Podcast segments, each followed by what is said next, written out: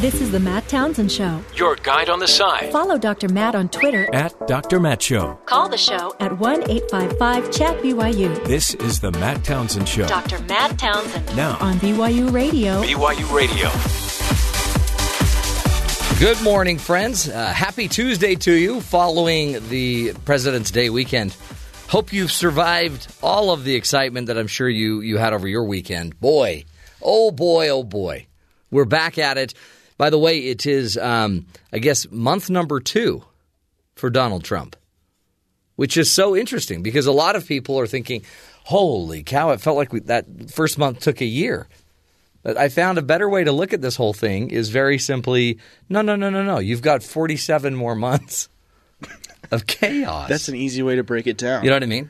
If you do it month by month, it doesn't seem as difficult. But I think he's gonna. I think he's gonna get in the groove now because he had a hard first month. I think. Self-inflicted? Yeah, half Okay. of it. Yeah, right. the other half just that nobody likes him. Well, yeah. Fifty-one percent of the people don't like him. Depends on the poll you want to read. Yeah, it totally does. There's friendlier polls. Those are probably more true. But the neat thing, again, the people get better at their jobs, and Donald Trump finally Right. he found a he found a, a national security advisor that uh, is willing to take on the the entire chaos of Yeah. his It seems like people are security team. Republicans, Democrats happy with that pick. Very good pick, um, and Too bad he was pick three. well, yeah, but you Third can't look at charm. Yeah. you don't look at it that way. Did you see when he announced Uh-uh. who? Uh, what's his name?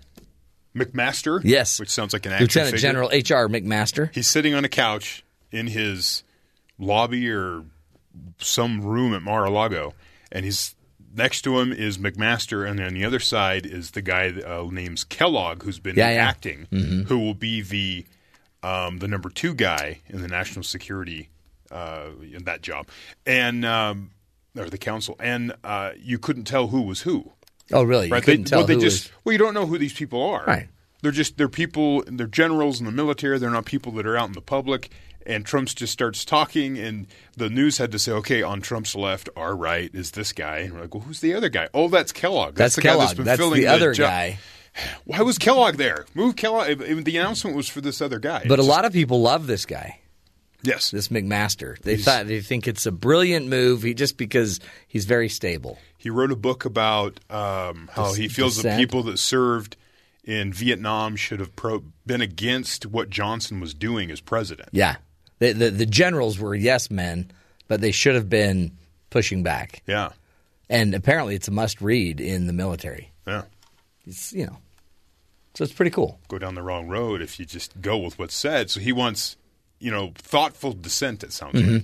So we'll see how that works. Which is something, by the way, we we don't want any of on this show. No Really? dissent and not much thoughtfulness.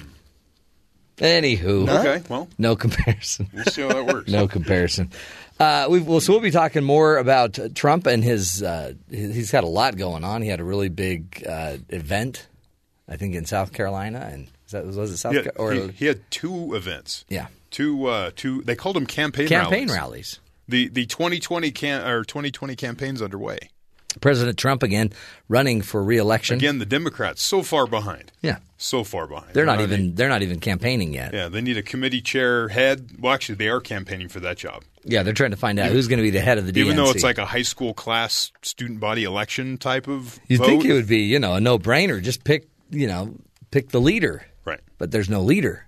There's two or three that have stepped up. Yeah. But are they leaders? We'll see. We'll get all we'll get to all that fun. Plus, today we're going to also talk about why extremists use violence. Why violence? Why do they need to blow up a bunch of people? And uh, pretty interesting psychological theory on why what these people are doing as extremists. We think it's just because of a religious belief. Not not, not always. A lot of times they're trying to fix some other problem. We'll get to that Oh wow. in just a few minutes. Um, also, of course, a review of the headlines. So, who better to help us with that than Terry South. Terry, what's going on around the rest of the country? President Donald Trump has picked Lieutenant General H.R. McMaster to replace retired uh, General Michael Flynn as the National Security Advisor after Flynn resigned last week. In a Monday announcement, Trump called McMaster a man of tremendous talent and tremendous experience. McMaster, military strategist, was reportedly one of four candidates interviewed for the post at Mar a Lago this weekend. Trump said he took two days, saw a lot of videos, read a lot of things. He's the best guy. That's what he said. A revised version of Donald Trump's executive order on immigration and refugee admittance is expected to contain language again targeting seven Muslim majority countries deemed terrorism prone, but exclude a ban on Syrian refugees. A senior administration official told ABC News the new draft contains an exemption for green card holders and citizens from seven countries who are also U.S. citizens, so dual citizens. Get which- that right. That, was a problem before. Right. Uh, one of the officials said the difference from the order signed last month. Uh, uh, another senior min- uh, administration official said Trump is expected to sign the order by the end of the week. I saw another report saying it's in the early stages. Well, come on. It's travel ban 2.0. Yeah. They got to get it right. They're just going to take It's out not the a ban. parts, the parts that got them hung up in court. Right. Yeah. The Justice Department Civil Rights Division and the FBI said late Monday they are investigating bomb threats and vandalism at Jewish community centers across the U.S. On Monday alone, at least 10 community centers received bomb threats, forcing many to evacuate while officials search the premises. Uh, separately, more than 170 grave sites at a historic St. Louis area Jewish cemetery were, were toppled and damaged in a week- weekend attack that included sites that hold the remains of Holocaust survivors. In all, threats reported targeted community centers in Albuquerque, Alabama, or Birmingham, Alabama, Buffalo, New York, Chicago, Illinois, Cleveland, Houston, Milwaukee, Nashville, St. Paul, Minnesota, and Tampa, Florida. Wow. All across the nation. Scary. And that goes back to the press conference that Trump held where the Jewish reporters stood up and asked him what they're going to do about this, but it seemed like Trump misheard him. Yeah, he felt offended. Defended himself as not being anti Semitic. Yeah. It's just kind of a fun video to watch because you're just like, wait, that's not even the same. Just added to the many that are incredibly fun to watch. Yeah. And over the weekend, Ivanka Trump tweeted out that we should protect our places of worship and our churches. And then people pointed out the Muslim ban, Right. Well, religious freedom. Wait, hold on. Unless Right. Wait not- a second. it's not a ban. Something doesn't add up. No, it's a, it's a ban. ban. The president said it was a ban multiple times. Travel ban. It's not a ban. And finally, I found this story funny. In, What? Uh, but, you know, again, to our story about extremists. A Florida man made at least 10 explosive devices in hopes of blowing up Target shopping centers along the East Coast in an elaborate uh, and deadly scheme to buy cheap stocks of the company, according to the U.S. Department of Justice. So, Mark Charles Barnett, 48, charged with possession of, of destruction devices, uh, going after the stores, maximum 10 years in prison. Barnett concocted the plan uh, to place explosive devices as food items in Target stores along the East Coast from Florida to New York, thinking Wow. the plot would cause stock prices for the re- re- retail store giant to plummet and he could buy cheap shares of the company before they rebounded.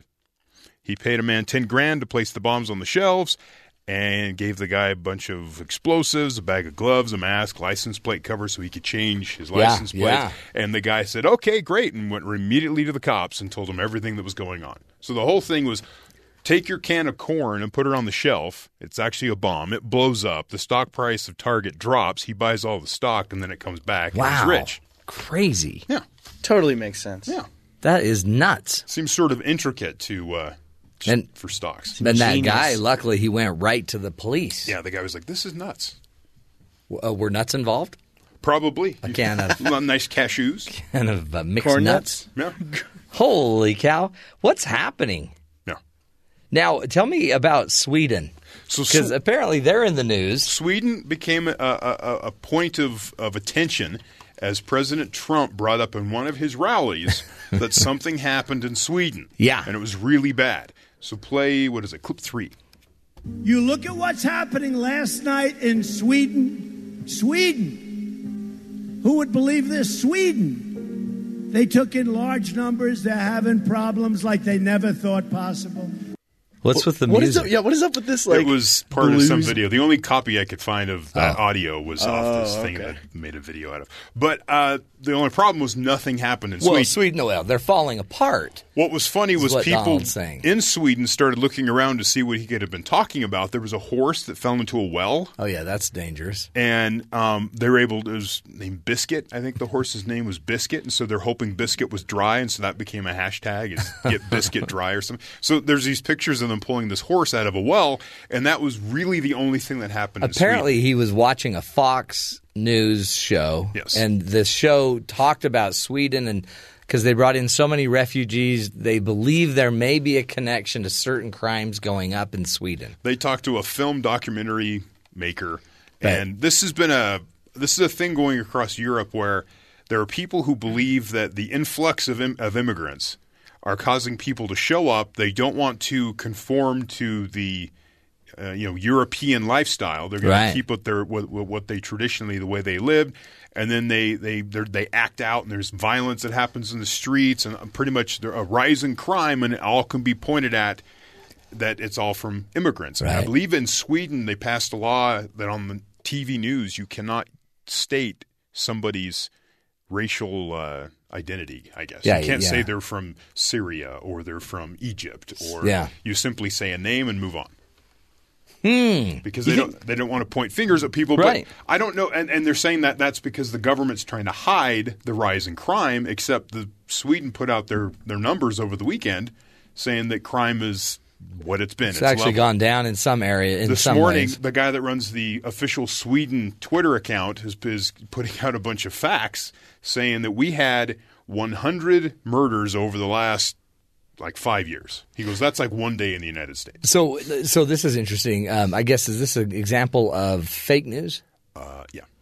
But because Well, no, no, no, Donald no. came out later saying my statement as to what's happening in Sweden was in reference to a story that was broadcast on at Fox News concerning immigrants in Sweden. Right. fake news. He's just clarifying. It was on the news. Yeah. The problem is, I'm not sure if the people in Sweden will confirm that it's news because they say their crime stats.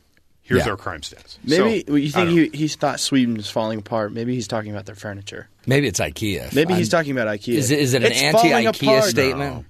There's just there's incidents all over Europe where involving immigrants where you know some kind of violence and if you look at the entirety of Europe things are happening right This- this but is- it's not like one country and they're Right. up 50% and there's people are hiding in terror Well, and all you that. just have to, you know, you can be briefed. You just have to be briefed with accurate data. This was his exact comment. We've got to keep our country safe, he said. You look at what's happening in Germany, you look at what's happening last night in Sweden. Sweden, who would believe this? Sweden. They took in large numbers. They're having problems like they've never thought possible. You look at what's happening in Brussels. You look at what's happening all over the world. Take a look at Nice. Take a look at Paris. I mean, so he, in broad strokes, he hits pretty much every country. He did a Right. fairly good job. He just brought in Sweden because of a something he watched on Fox. right You, you know, you're the president. You just could take an intelligence briefing and then Yes. just know, just go down the list of the briefing book. he has access to all the intelligence information but he goes to Fox News. and he's on Fox News I mean, Not that Fox News is bad, because he could go to any news Right. and make the same mistake. I think it's the fact that he's going to the news to. I mean, you. The other side is we had the uh, the argument of was it last? I can't remember when this happened. It just last few weeks Yeah. where he says that there In are Trump's there are month. terror attacks that are underreported. Right. So this feeds into that where it's Right. like people just aren't reporting these things. Right. And and that's a whole and this is just this is kind of the financial impact, the the crime impact, but again, you have the best briefers and intelligence in the world. Just read your br- briefing book. Speaking of the Just news, take it with you. Play clip five. This was on CNN. This is what makes it covering Donald Trump so very difficult. What does he mean when he says words? I don't know. What does What he are mean when he words? says words? At times, it can be difficult. That's CNN reporter Zachary Wolf yes. talking about Trump's words. He, said that and stopped, and the, the, the host went, "Okay," and then just kind of moved on with the conversation. But it's it's a really interesting point. Yeah, what it's does like, he what mean? does he mean? I mean, when he's using words, what does he mean? So yeah, I was he trying to be misleading? Did he believe something more was going on in Sweden? The Swedish government says they, uh, the Swedish embassy in Washington D.C. would like to speak with the representatives from the U.S. government and uh, explain their immigration policies and how they try to, uh, you know, help people coming into the country to, to be part of the community and those types of programs Yeah. that they have. That was their response to to the whole thing. Was like, we'd like to show you what we're doing, why it's working. It's yeah, it's not. I mean, they have issues, but they're not necessarily what Donald Trump, President Trump's talking about. Right. He made it sound like it was something more. Possible. Again, that's just he. I, what's amazing is he takes the little data that he has and he kind of can throw it in at any time. But again, just just so you don't end up having to backtrack. What do you think? He's already having campaign rallies. Yeah. We just we just finished. It was rough. It was long. yeah. And but now this was a weird one because it was paid for by his campaign. Part of this was paid for by the campaign. So I don't know what that's about.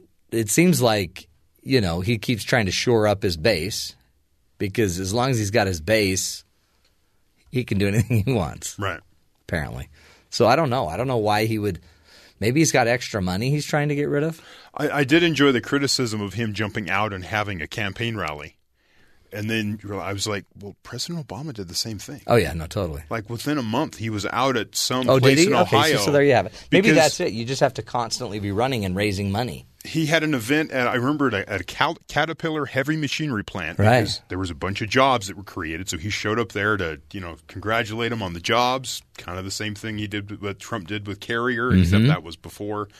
And and then there was just a rally. Obama went out and had a rally, and it's like both of them Yeah. were kind of these people that fed off the crowd and fed off the people that supported them. That's that's it. and That's they both it. ran back out. To They got to raise money. That's Yeah. what it is then. Apparently, you raise money nonstop. God bless America. I guess. That now we just get to run a race, win a race, and a month later we're back running the race again. Hmm. Yuck. Hmm. Oh well. What? Uh, that's why. That's why we'll bring you other topics. How about that? Again, don't look at it. Don't look at it as a really hard first month. Just look at it as forty-seven more months till the next Three election. months, 47 more to go. Not not that bad. Stick with us, folks. We're going to come back and talk about why extremists use violence in their quest for significance. What's behind the need for violence? Stick with us, folks. This is the Matt Townsend Show, helping you uh, understand what's going on in the world. We'll be back.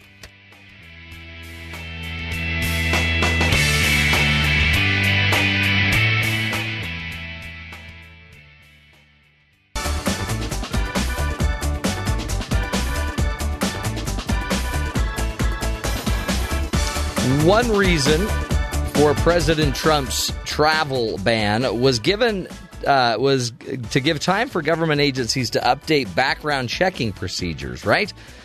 This would hopefully prevent potential terrorists from entering the U.S. Although terrorism is an important discussion, we should give some attention to why extremists use violence to accomplish their goals in the first place. Why violence? And many, by the way, of the people that are uh, that are dangerous aren't necessarily coming from other countries. They're already here in the United States, um, and again, choosing to use violence as a as a means to uh, to validate something, their position.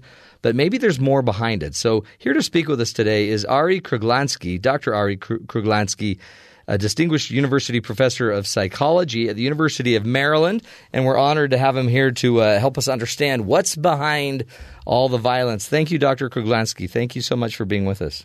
Thank you for inviting me. Pleased to be here. This, uh, I thought, was a, a fascinating subject because uh, th- there's more to what's going on with these extremists. They're, they're really not just trying to validate their religion per se, it sounds like. They're maybe more importantly trying to validate themselves.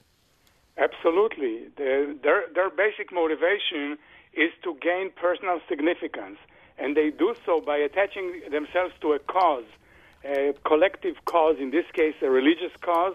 It can be also a national cause, a, a social cause. There is an ideology that uh, justifies the use of violence uh, in, uh, uh, in the interest of uh, some social cause and this uh, lends significance to those who participate in the effort. Huh. And, and you, you mentioned in your article um, about the idea that there's there's three there's three ends I think you were calling it Yes. that that lead to to what they're really trying to do. Maybe walk us through the three ends that are behind it. Absolutely. The first end is the need. Uh, all uh, human actions are based in some kind of motivation. So the question is what motivates individuals to risk life and limb, travel to uh, foreign countries, uh, and, and fight uh, in the ranks of uh, ISIS or, or Al Qaeda? This need, uh, our research suggests, is the quest for personal significance. We all need significance. It's a motivation that psychologists have identified from times immemorial. And the, the, the need for significance is served by participating in this collective cause. But in order for the need for significance to be channeled toward violence, you need a narrative that, that suggests that violence is the way to attain significance.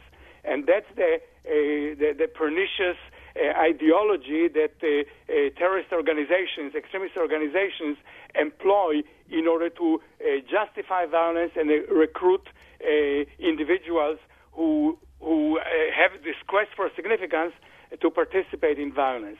And finally, the third N is the network. We are social human beings. Uh, we need uh, people who we respect, our friends, relatives, uh, our leaders, to support, to validate our uh, approach, our narrative. So, uh, the, when these three come together, the need for significance, uh, the narrative that justifies violence in the service of significance, and the network that supports that narrative, we have a combustible mixture that results, that explodes and results in violence. So these these these younger uh, young adults, whatever we're calling them. I mean, I guess it could be really at any age, but they're so they must be lacking in the need um, of significance. They, they just don't feel like they fit in. They they don't feel like they're respected. Is that it? They don't feel like they're revered. So they come from. They could be in the United States, but they're being marginalized. Yes, exactly. It's marginalization. We have empirical evidence that suggests that marginalization and loss of significance, uh, whatever its origins, motivates people to attach themselves to a collective cause. And uh, if that collective cause condones violence, that, that's uh, that's what they will do. Uh, many of these individuals, you, know, the teenage years, the, the, the young years, are fraught with uncertainty in general. Uh, you- you're not quite an adult. Uh, it's unclear what the future has in store for you. Uh, the, the, the road to uh, making some kind of contribution, fitting in society, uh, making a, a dent, uh, having significance is uh, fraught with difficulty and seems very uh, uh, remote, uh, whereas uh, the participation in violence seems immediate. Uh, overnight, you become a hero. You are on the on the road to martyrdom. So this is very appealing for people who feel uncertainty as to their personal significance. And and uh, uh, but it's not only people who uh, uh, are manifestly humiliated and lacking in significance. The the road to the, the immediate road of significance is extremely appealing because of its immediacy, and therefore you find people who, uh, on the surface, seem to be doing well, uh, seem uh, to come from middle class families, seem to have all the prospects, yet attracted to this possibility of greater than life significance being uh, overnight uh, like a sports hero or, or a movie star, uh, celebrated by, by their community, uh, elevated to martyrdom, and so on. So, um, in fact, in your article, you you talk about the fact that uh, the attacker, the perpetrator of the Nice attack, was in the midst of getting divorced. He had financial problems. His wife refused to see him. He may have been suffering a nervous breakdown. You talk about the San Bernardino attackers, uh, where Farook uh, had been made fun of because of his beard. Um, and uh, had an unstable childhood growing up. You talked about the Istanbul airport attack, and that attacker had a physical disability with one of his arms. I mean, I guess their needs weren't their their their human need to have significance wasn't being met. but then then the I guess the narrative comes into effect because the narrative couldn't they just have picked up another narrative like great then I'm going to show everybody I can be a millionaire and just gone to be a millionaire instead of a murderer. Right, yes, but the prospects of becoming a millionaire are much more remote. Uh, if uh, the ro- road to, to millionaireship was very clear and, and easy, uh, it may have been very appealing. But Hmm. you know, they're exposed to a, a narrative that tells them you can overnight become a martyr, become a saint, become a hero. Uh, no, no alternative uh, is as promising and as alluring, and uh, uh, that's why uh, you know this violence for a cause has been appealing for. To, to so many for so many uh, generations. This is not the first, first generation uh, to which violence is appealing. That violence has had a primordial uh, appeal because of of, of its uh, uh, kind of natural uh, road to to dominance that it promises. Uh, in the animal world, in the evolutionary world, dominance, violence is, is uh, how dominance is established, and uh, so it has this very, very primitive, primordial appeal uh, as a road to significance. Mm. And it's um, so this indoctrination process, and we've talked about it on the show many times. ISIS and, and, these organizations would then seek after those that don't that don't feel like they are significant, that have actually been marginalized, and then all they need to do is slowly drip the narrative that uh, violence is the answer. Yes, absolutely. Uh, however, not only those uh, who, who, lack significance uh, are uh, vulnerable. Those who are very ambitious and, and quest significance uh, are also vulnerable because because of the great promise, the immediacy of it. So you know, w- whereas uh, humiliation and and and bad life situation are definitely risk factors, and recruiters for ISIS and Al Qaeda are seeking out those individuals. Uh, the danger is uh, broader than that because of the great appeal of this immediacy, great uh, allure of fighting for a cause and becoming a hero. Mm. And you, you know, there, it's immediate. You you assume once you do damage in a dangerous explosion and, and kill, you know, many infidels, immediately you'll be taken up and martyrdom will be reached. And but it's immediate, it, but it's also not it, it's it's not healthy. It's not tested. It's not. But I guess it doesn't matter. They it, they get what they want. It's all, all, all in your mind, right? Right, right. It's in the mind of the beholder. So of course it's never tested because never nobody ever came back from heaven right. to to to let you know how it really went.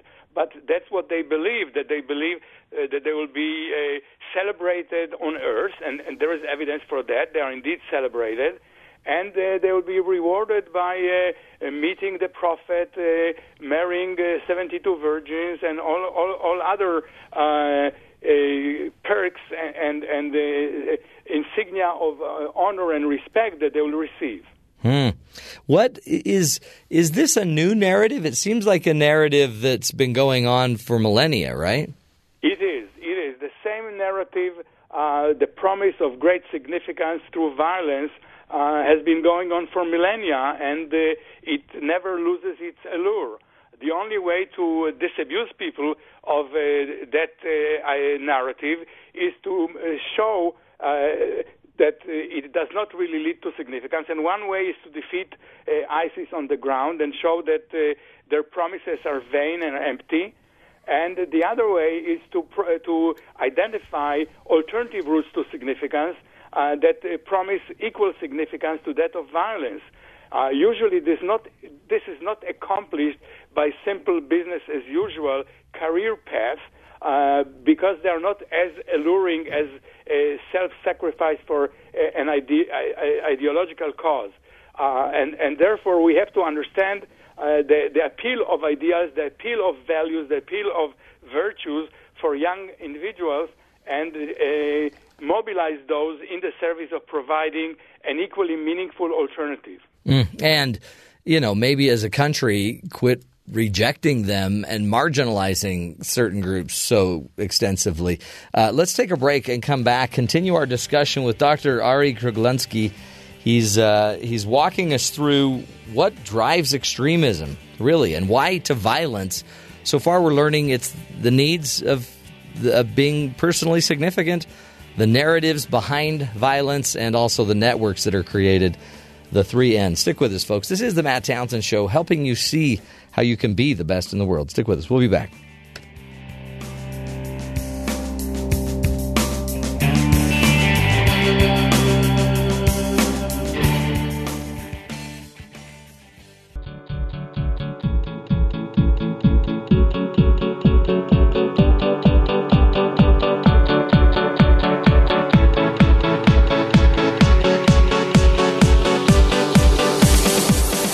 Welcome back, friends, to the Matt Townsend Show.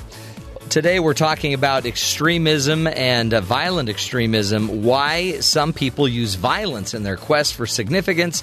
Joining us is Dr. Uh, Arie Kruglanski, and Dr. Kruglanski is a distinguished professor of psychology at the University of Maryland. He also um, is a fellow of the American Psychological Association and the American Psychological Society, and we're honored to have you. Dr. Kruglanski, thank you again for being with us.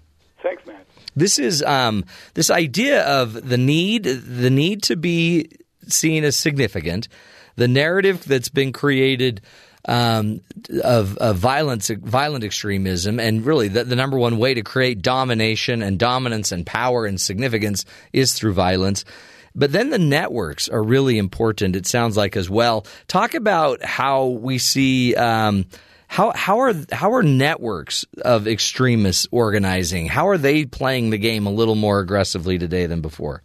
The importance of the network is that that uh, uh, human beings are social in nature and they rely on uh, other people to validate their views. And so, uh, you know, even though uh, people talk a lot about uh, lone wolf terrorism, in most cases uh, these are not actually lone wolves, but rather uh, wolf packs. Hmm. So it's usually a bunch of guys that get together, listen to uh, a narrative, uh, violence justifying narrative, and together decide and make a commitment to go to Syria, to go to Iraq, to fight, or to perpetrate some uh, attack on, uh, on, on, on their own uh, grounds uh, in the United States or Europe, wherever it may be. But usually, uh, and, uh, except for for a few cases, I mean, some people are less uh, sociable than others, such as Ted Kaczynski, the Unabomber, or Anders Breivik, the Norwegian terrorist. Uh, but most people require the support of a network, and therefore uh, the the recruiters try to to create a network by attaching themselves, by befriending uh, potential recruits creating a, a network uh, of friends that uh, together decide to commit to violence. Is how is this combated? How on earth? Because it seems like the minute the government steps in to combat it, the government they don't know the network. It seems like the people to combat it should be the people in the network. Yes, that's very difficult to accomplish. Although uh, people who have been disappointed uh, the, the, returning fighters who have been vetted and found to be uh, actually uh, regretful of having joined uh, the network can be extremely mm. persuasive and extremely credible, more so than uh, governmental officials who actually have never experienced it, have never really gone gone to the to the to the locations and understood the depth of what it really means. Which is why I guess uh, when when they come back, let's say they go to Syria to be trained, and they come back and they are they're regretting their decision, they're fighting against it. We probably ought not just throw them in jail. We ought to be learning them and using them as communicators. Exactly. The danger, of course, is that some of them may be so committed that they will continue perpetrating violence uh, in their own location. Mm. But I think to determine which is which is extremely important. Uh, I'm uh, traveling to Denmark, a city of Aarhus, where they have a program of counter radicalization from uh, from uh, the public schools all the way to treating uh, uh, foreign fighters. And I think this is this is a model that uh, our country should also adopt because just by military means alone, we will never uh, will never defeat that scourge because it's more than just uh, the question of military might. It's a question of fighting for the minds and hearts of young people and uh, disabusing them of the idea that violence and and and, uh, and havoc is uh, the way to significance. Is how do you see we're I mean doing when we think of a travel ban from seven countries um, and Donald President Trump's tough rhetoric? I mean he's trying to combat it verbally, but it seems like simultaneously he's just reinforcing the narrative. It's reinforcing the narrative. It's music to the ears of ISIS it's a very uh, a simplistic solution just to you know to to employ a, a sheer force and we have seen over the last 16 years that the number of militants and radicals have uh, uh, have grown uh, rather than than diminished uh, the, the world over so so so we will never uh, kill them all we will never defeat that scourge through for, brute, brute force alone and so that's a mistake. Uh, the, the, rhetoric that uh, Mr. Trump has employed uh, is is going to be used by ISIS to prove that they were right to begin with, that America is against Islam, and also uh, our allies uh, in in uh, Muslim nations. I just came back from Dubai where we had a World Government Summit. there, there are many allies of the United States in the Muslim world, and they should take the lead role in defeating uh, the scourge of Islamic extremism. But by uh, banning uh, travel from Muslim countries, uh, Mr. Trump is insulting those allies and reducing the possibility of international cooperation, which again would be detrimental to the effort to fight it. Huh. Have they been?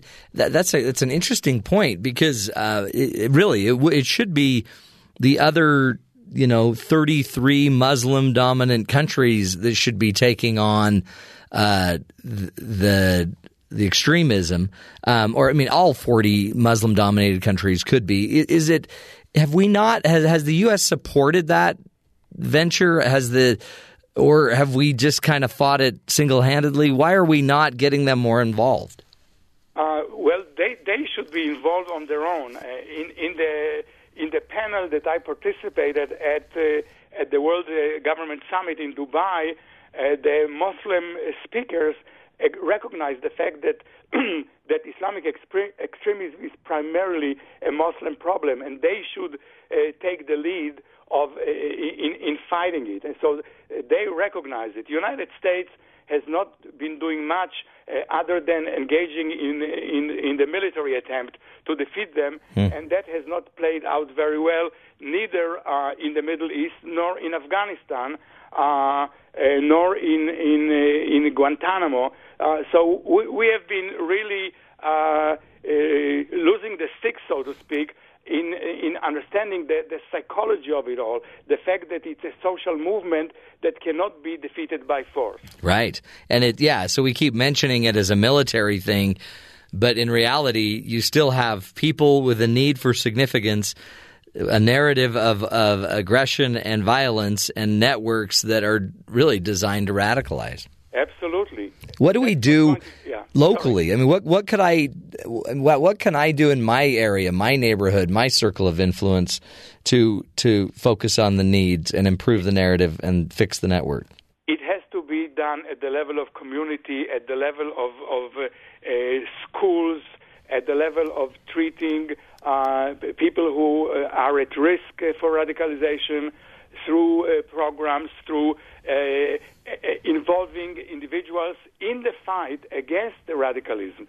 Uh, uh, you know, one of the most successful uh, attempts to uh, counter radicalized people is to engage them in an effort, in an ideologically based effort to, to fight that scourge. There is a religious rehabilitation group in, uh, Singapore uh, that is leading the way toward moderation and the, the young people who participate in that group are fired up. Uh, the, the, same way as the uh, radical extremists are, they are extremists uh, for, for, uh, for a good cause. So I think that that's what needs to be done uh, at at all possible levels, from from from the the schools all the way to immigration policies, in order to inculcate the, the the idea that violence is counterproductive and the, the, that young people's energies and, and talents have to be mobilized in the, uh, the fight against radicalization. Uh, this, I think you're right about Denmark too. It seems like that's a, a pretty good example of because I've I've heard podcasts talking about the fact that you know 20 or so member teens from a community just disappeared one day and they all went to the Middle East. Exactly. And but then what they did is the, the police officers worked with them as they came back one by one and uh, were kind of put off by what they saw in Syria. To and they and I guess that's what you're saying. Work with them, figure out where they are in the narrative. Are they one that's going to sell the narrative, or if they're going to dispel the myth, um, and then use them accordingly. Exactly. These are the people who have the experience, who have seen how vain and empty are those promises for significance that. Uh, uh, that ISIS is offering. They are uh, very often mistreated, treated as uh, uh, cannon fodder. Uh, they are not respected a great deal, and you know the, the atrocities that they commit can also be used against them in many ways. So one has to understand exactly uh, what their experiences were and turn it uh, in a powerful narrative uh, the, uh, in the effort to uh, counter radicalize potential recruits. Mm. And we also see the uh, the refugees that are fleeing Syria going now all throughout Europe, and now everybody's treating them like pariah, like they're horrible people. Um, I mean, we're, p- countries are trying to bring them in, but if we're not careful, we're, we're going to create the exact same marginalization. Exactly. It's you know we are now engaged uh, in a very uh, serious effort to understand the psychology of these refugees. Uh, so far, uh, we have learned that they are primarily concerned about their safety, their basic needs, safety and security. They are not concerned uh, about ideologies. Uh, but but uh, to the extent that they meet with uh, Islamophobia, with very negative attitudes on part of their host communities, uh, the countries where they arrive at, uh, this may turn. This may, you know, once they they, are secure and they encounter uh, negative attitudes and, and discrimination uh, and disempowerment, they may well uh, turn to violence. So it's very interesting. It's very important to understand the psychology of the refugees and how to uh, how to be able to admit them uh, for humanitarian reasons. We, we, need to do that without turning them into a potential risk factor. Mm. It's so it's so complicated, isn't it? And then in our in our little media society where everybody gets about two minutes to talk about it, it's easy to not tell the whole story. Exactly, it's very complicated uh, and paradoxical in many ways, and we have to be very sophisticated and nuanced in the way we treat it. No simplistic uh, banging head solutions would uh, would would do the job. Yeah, bombing doesn't necessarily make get uh, eliminate the ideology, does it? It does not. It probably just makes it more extreme. It makes it worse. Yes. Wow. Well, we appreciate you. This is great insight for us. Uh, Dr. Arie Kruglanski, thank you again so much from the University of Maryland. He's a professor of psychology there, a distinguished professor. And uh, complicated, folks, yet important that we understand it, right? Let's let's try to rid the ideology of violence and the need and, and the lack of people feeling insignificant. What if we could just make everybody feel better? Again, mental health issues, those will be there, but let's pay attention to the one and uh, and work on that and build networks where people are brought into the network instead of pushed out to other extreme networks. We'll take a break, my friends. Come back. This is the Matt Townsend Show, helping you be the good in the world. Stick with us.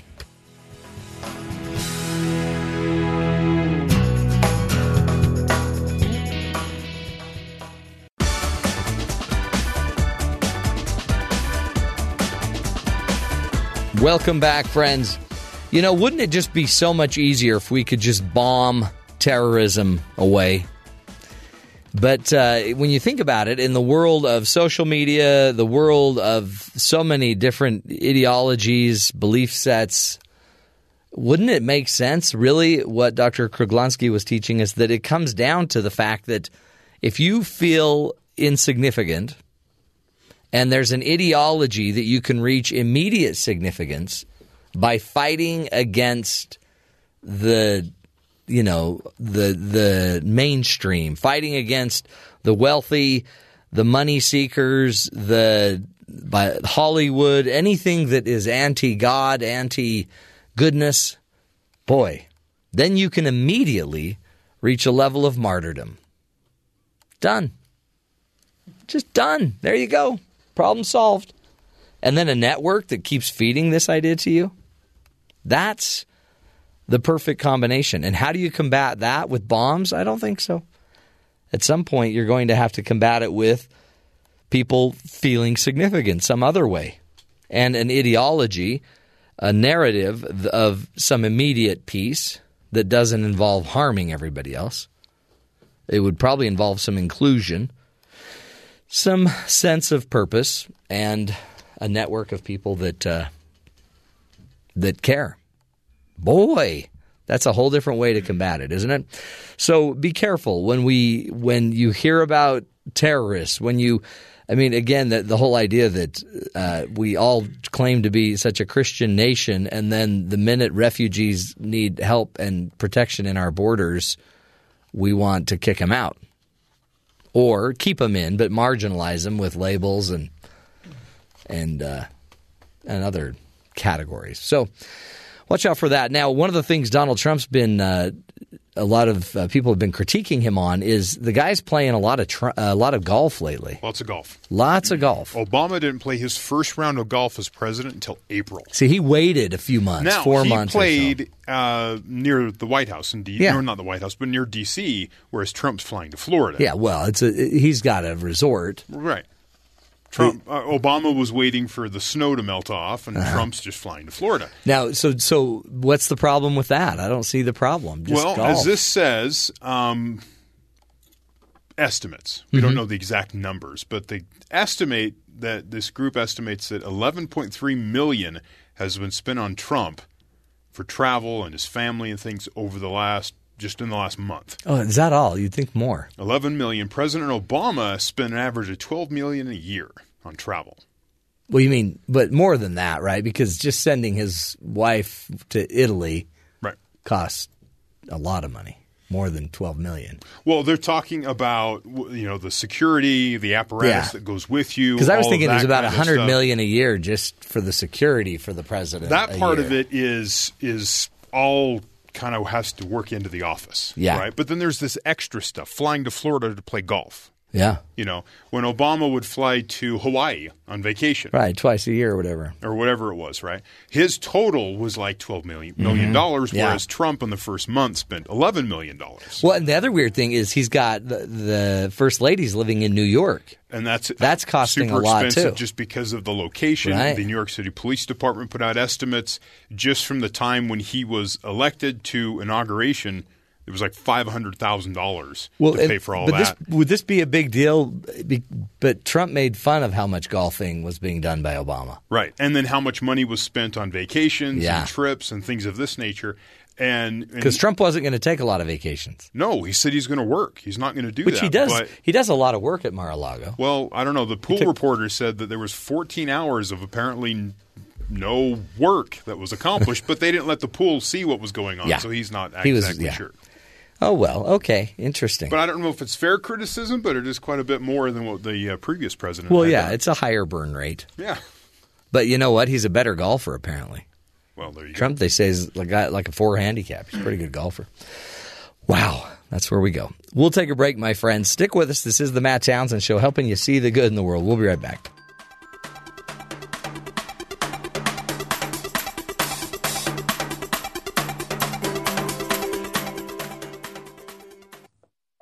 This is the Matt Townsend Show. Your guide on the side Follow Dr. Matt on Twitter. at Dr. Matt Show. Call the show at 1 855 Chat BYU. This is the Matt Townsend Show. Dr. Matt Townsend Now, on BYU Radio. BYU Radio.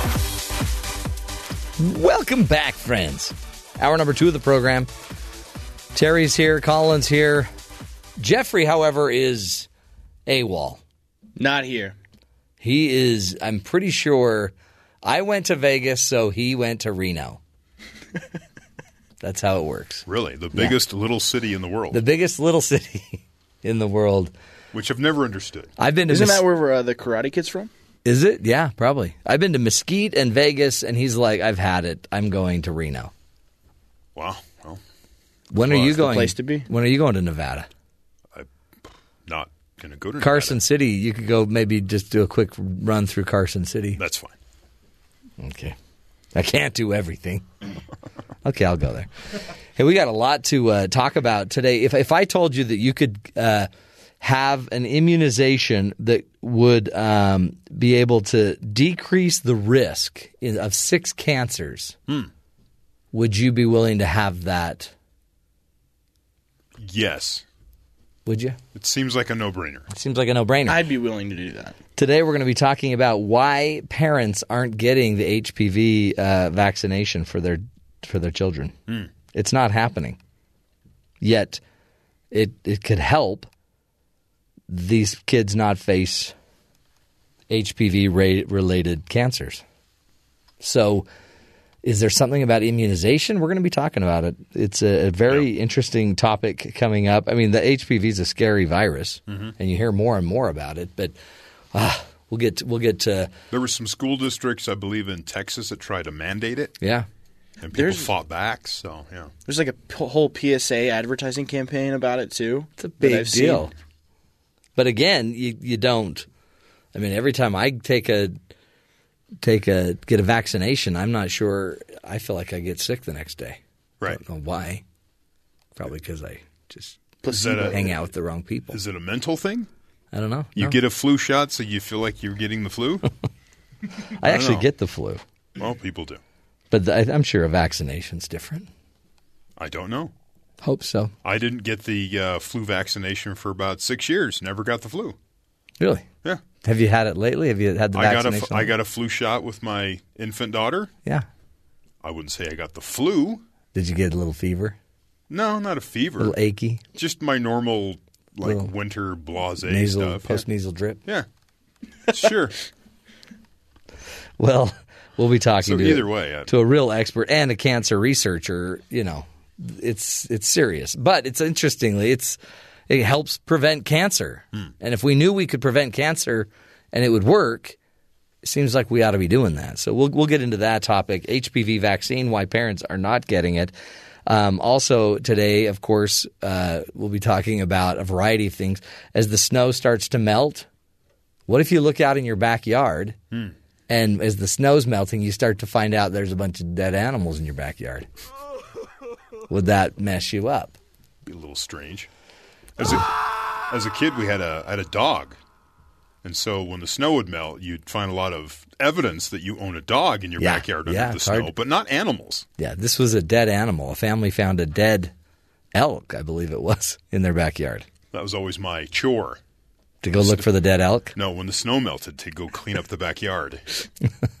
Terry, go back there, grab the elk. That was gross. It was like, yeah. My mom would just look at me and smile and go, "Hey, it's your turn." Oh, Here's your shovel. Man. Thanks, Mom. Well, that's a good boy. Good boys do uh, that. you do what your mom says. Do what your mommy says. Uh, actually, it was a dead moose. We'll Yeah. get to that fun in the moose. But uh, first, let's hit the headlines with Terry South. Terry, what's going on around the rest of the country? Vice President Mike Pence on Monday affirmed the United States' commitment to the European Union despite President Donald Trump's previous harsh remarks about the alliance. Today is my privilege on behalf of President Trump to express the strong commitment of the United States to continued cooperation and partnership with the European Union, Pence told the European Council President Donald Tusk in Brussels. Tusk said he received a commitment from Pence on American support for NATO and, quote, the idea of a united Europe. Hmm. So we'll see where that goes. Yeah. Defense Secretary James Mattis arrived in Baghdad Monday for an unscheduled visit, telling reporters that despite President Donald Trump's suggestions about taking the oil in Iraq, we're not in Iraq to seize anyone's oil. That's what he said. Trump's repeatedly made the suggestion on the campaign trail, and as recently as last month said the U.S. could still take the country's oil. Mattis also commented on Trump's immigration ban, which initially prevented some individuals who worked alongside with American military from entering the U.S., including the uh, guy in charge of all Iraqi uh, forces in country.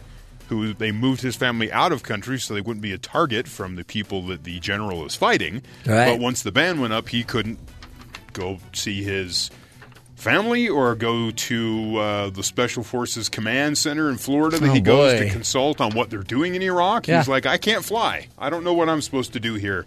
As we're supposed to have this coalition and supposed to Oops. be cooperating here on the ground. It's not a ban. So, yes, not a ban. We'll figure it out. Mattis said he's assured that we will take the steps to allow those who have fought alongside us to be allowed into the United States.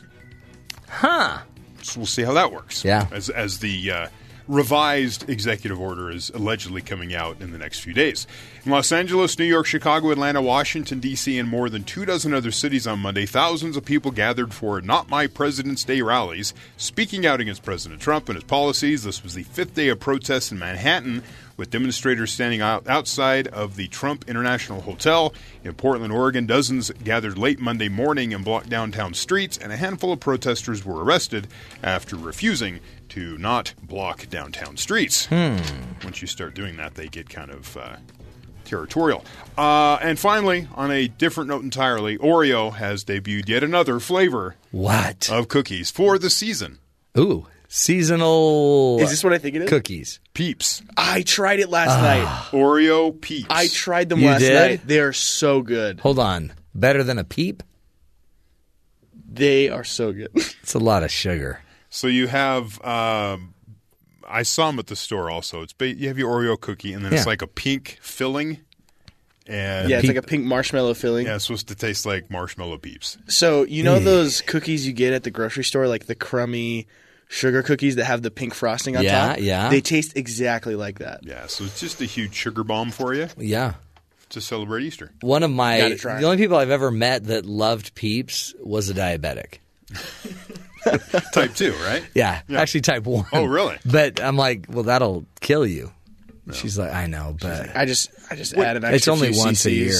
When people say you can microwave them, if they're stale, you can microwave them, and then they're You, yeah, you reinvigorate the peep. Yeah, you're like, mm, I don't know if that's food. Have you ever uh, made them fight? No. You put like toothpicks in them, and you put two of them in the microwave, and then you just watch them fight because they.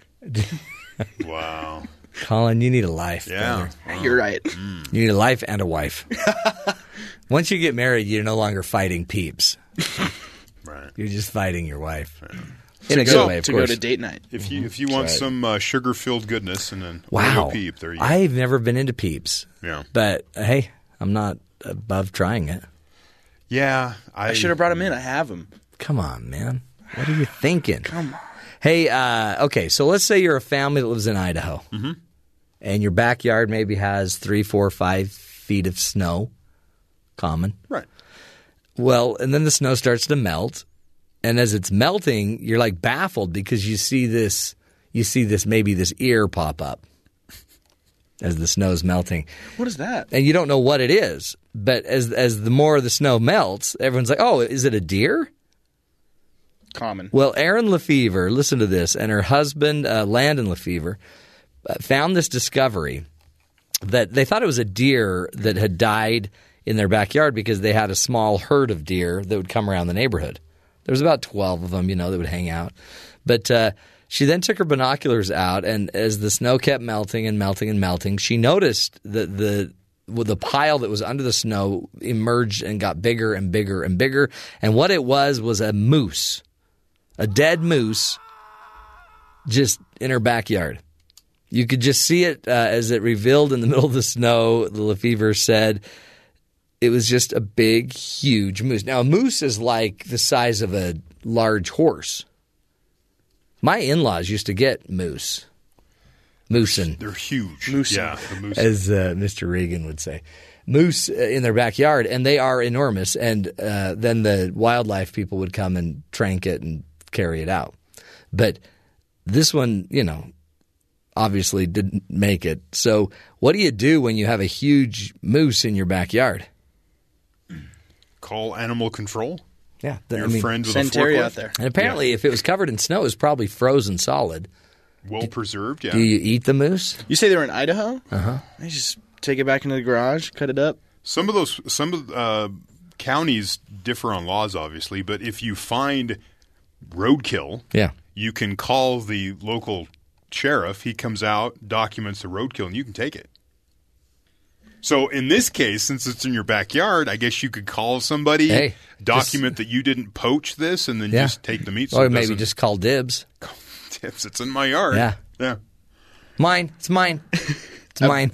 I went to BYU Idaho for a year, and we there were moose on campus all the time. Moosin. Moosin. There were moosin on campus all the time. Many much moosin. It was weird. Yeah. I love a good moose. Don't we all?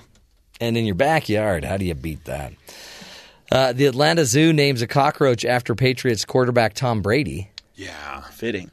More than a week after the Falcons fell victim I don't think this is what they had in mind. No, to the biggest Super Bowl comeback in history, the Atlanta Zoo named a cockroach after Patriots quarterback Tom Brady. There was a wager between zoos, I believe. They were going to name Yeah. a baby animal. So Zoo named a- Atlanta versus uh, had a bet with Rhode Island's Roger Williams Park Zoo Yeah. that uh, could then name the baby animal And they just said baby animal, so Atlanta It's- chose a baby cockroach. cockroach because it's yeah. Also, it's a hissing cockroach. I was trying to find uh, audio of it, and it was just too disgusting. I couldn't. I couldn't. Put it I've on. heard of the audio where they asked the cockroach who his favorite role model was, and it, he said it was his father. oh, wow. That's great. That's wonderful. Yeah, really good. Bet he listens to the Matt Townsend But, show. yeah, totally. You gotta love being named after anything, though. I mean, it's an honor, hmm. right? Even a cockroach. Wouldn't Tom Brady would visit? Go see his namesake? Probably not. He'll outlast Tom Brady. Yeah, he will. He totally will. Uh, no, I had a discussion this weekend about cockroaches because when I was on my mission in Argentina, we used to freeze them, Oh, nice. and then they would just thaw out and walk away. Yep. So you would freeze them just to see them come back to life. We would freeze them until they were no longer moving. Wow. My dad went to Argentina too, and he told me about how they would, you would let mosquitoes land on you and Yeah. then start sucking you, and then you would then you would squeeze it, and they would explode. Yeah. Apparently, once they've got the suckers on, What's up with bugs in Argentina? I don't know. Wow. it's the place to be. I guess. You know, but we never named one after a quarterback. That's Maybe kind of maybe silly. you should have. That would have been an interesting twist. It's an honor. I totally should have. What other headlines do you have for us, Terry? This week in Australia, the Perth World Super Six is debuting a format never before seen in professional golf. While the first three days of the tournament will be conventional, just your normal rounds of golf, with each 18 holes of stroke play, the final day will feature a series of six hole matches to whittle down the final 24 to a champion. Wow.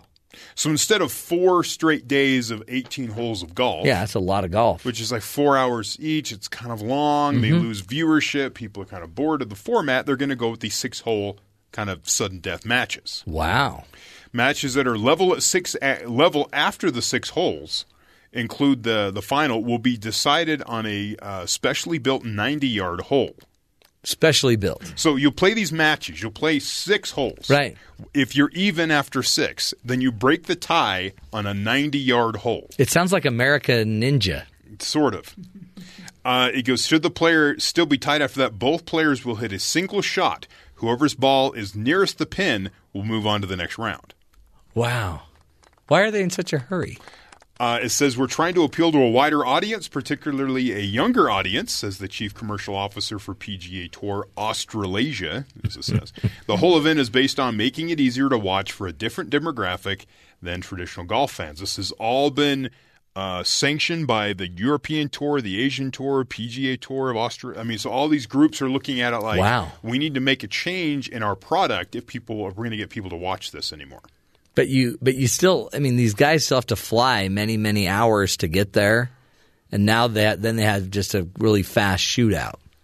Well, this is like the PGA Tour of Australia. Yeah. Oh, oh just Right, the, so just the locals. It's not here in the United like, oh, States. I thought this the pros were going down there to do this. this is their local PGA Tour there. I wonder if it'll work. It sounds cool. know. It says knockout matches would generally take no more than an hour and a half, or an hour and a quarter, so an hour and 15 Yeah. minutes, compared with the four hours or so it takes a player to complete 18 holes, which is why I don't golf anymore.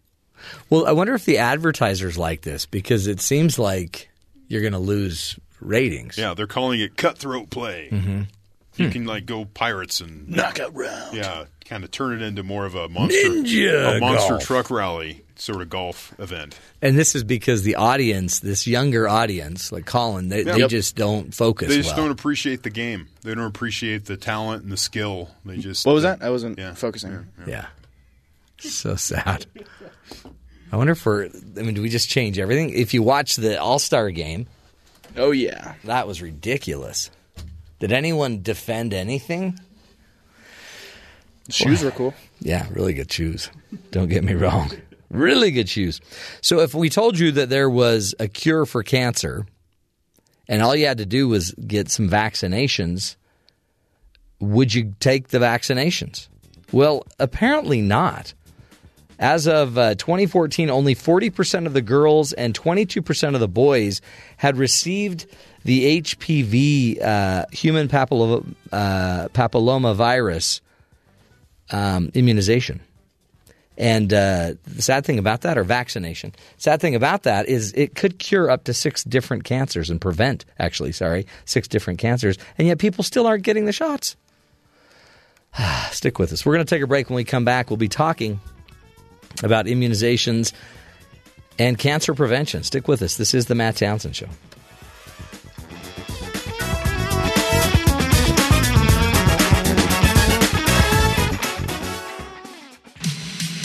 Talk about good. BYU Radio. Welcome to the Wheatley Minute, featuring ideas that sustain core institutions, presented by the Wheatley Institution at BYU. Here is former president of BYU Idaho, Kim B. Clark. Leadership is always and everywhere a moral act because every leader takes the lives of other people in her or his hands and takes action in various ways that affect other people. And it is either for their well being to improve their lives and help them become more effective and better off, or it hurts them. So it's always a moral act. I'm a firm believer that people can change. Actually, if you think about it for a little while, you'll realize that people change all the time. The issue is in what direction will people change? To listen to the full lecture or to learn more about the work of the Wheatley Institution, go to wheatley.byu.edu and listen to the Wheatley Forum addresses Wednesdays at 6 a.m. Eastern here on BYU Radio. Botany is a little word that incorporates a whole ton of a lot of things. As you walk around where you live, as you walk around campus, because there's some intentionally diverse tree and shrubbery places, as you go up the mountains, what are you seeing? What you're, what are you thinking? I'm, I'm interested in uh, stepping in your moccasins a little bit uh, as you look around, as you smell around, as you feel around your environment. Discover the world around you by tuning into This'll Take a While for engaging conversations, weekdays at 4 p.m. Eastern on BYU Radio.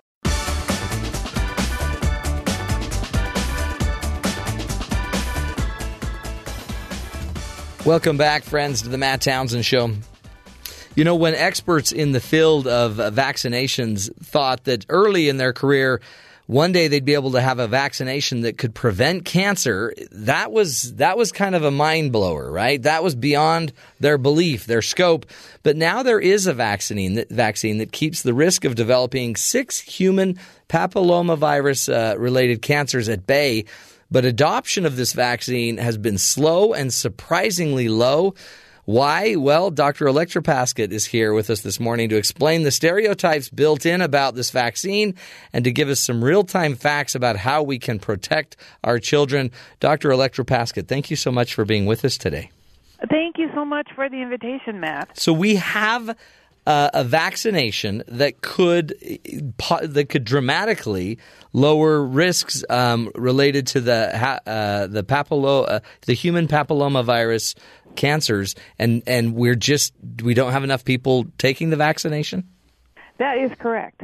So we now have a, a vaccine against uh, nine types of human papilloma viruses, and they, th- some of these viruses, we call them high risk types, have been associated with six different types of cancers.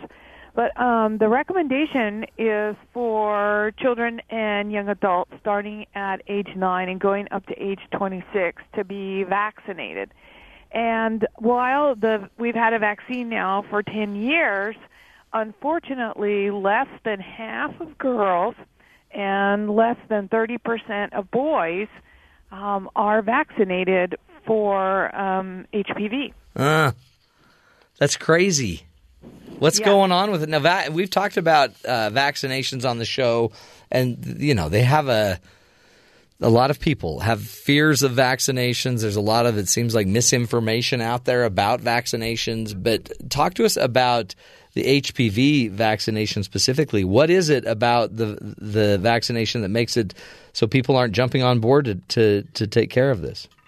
When it was first introduced, uh, again about 10 years ago, unfortunately, it was linked to promiscuity and it was touted politically as oh if you give your your daughter and and I I do need to say that when it was first introduced it was only approved for girls but now it is approved for boys Hmm. and girls.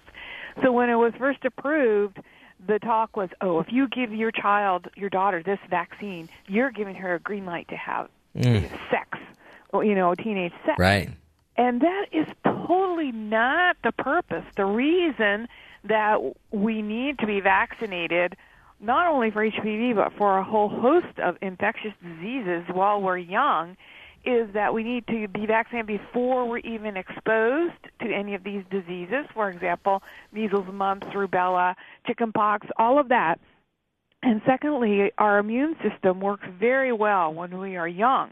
And so if we can get vaccinated, build up the immunity before we're exposed, and while our immune system works the best, then we are protected pretty much for the rest of our life. And um, with the HPV series right now, we do not have any evidence to say that there is a need for a booster. Right now, we have no evidence to say that. So, um, you know, and the protection is very good.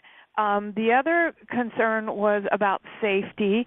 Um, you mentioned people have some concerns about vaccines, and so the HPV vaccine has been given to millions of children now. It, the CDC monitors all vaccines, and the adverse events for the HPV vaccine are no greater and no different than what we see for the other childhood vaccines, especially the ones that are given um, at the same time that HPV should be given, which is the meningococcal and the Tdap vaccine. Yeah, in We fact- no, no increase in adverse effects. You in your article you brought up uh, some numbers about e- even even that uh, is it the Tdap vaccine still uh, has an 87% vaccination rate, which that to me still seems low. Right, right. Right? I mean, it seems it's because if everybody's not being vaccinated, then then everybody is still at risk. That is correct. And I'm glad you brought this point up because we have to get to a certain level of vaccination against certain diseases in our country to eradicate them. So Right. we really don't see polio very much anymore, right? Right. Or typhoid, or, you know, or things like that. Is because vaccination and some of the infectious diseases, yes, um, you know, improved sanitation, you know, our water and things like that have cleared it. But really, you know, measles. I mean, when I was growing up, measles, mumps, chickenpox, everybody got them and n- not everybody did well with those diseases but because we have vaccinations we really rarely see those anymore. And the same with polio.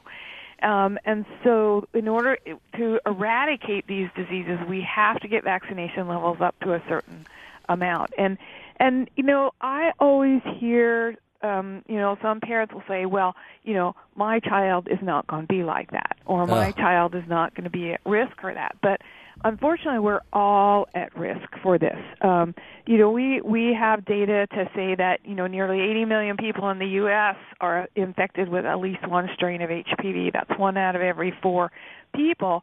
And um you know there's 14 million new HPV infections that occur each year in the United States among persons aged 15 to 59.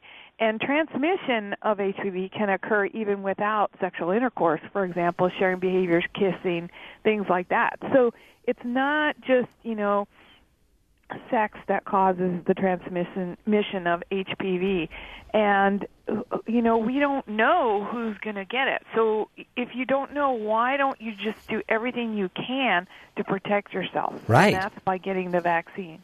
Is it? Uh, I mean, and it sounds like that more and more types of HPV viruses are being uh, detected. Is that what's happening?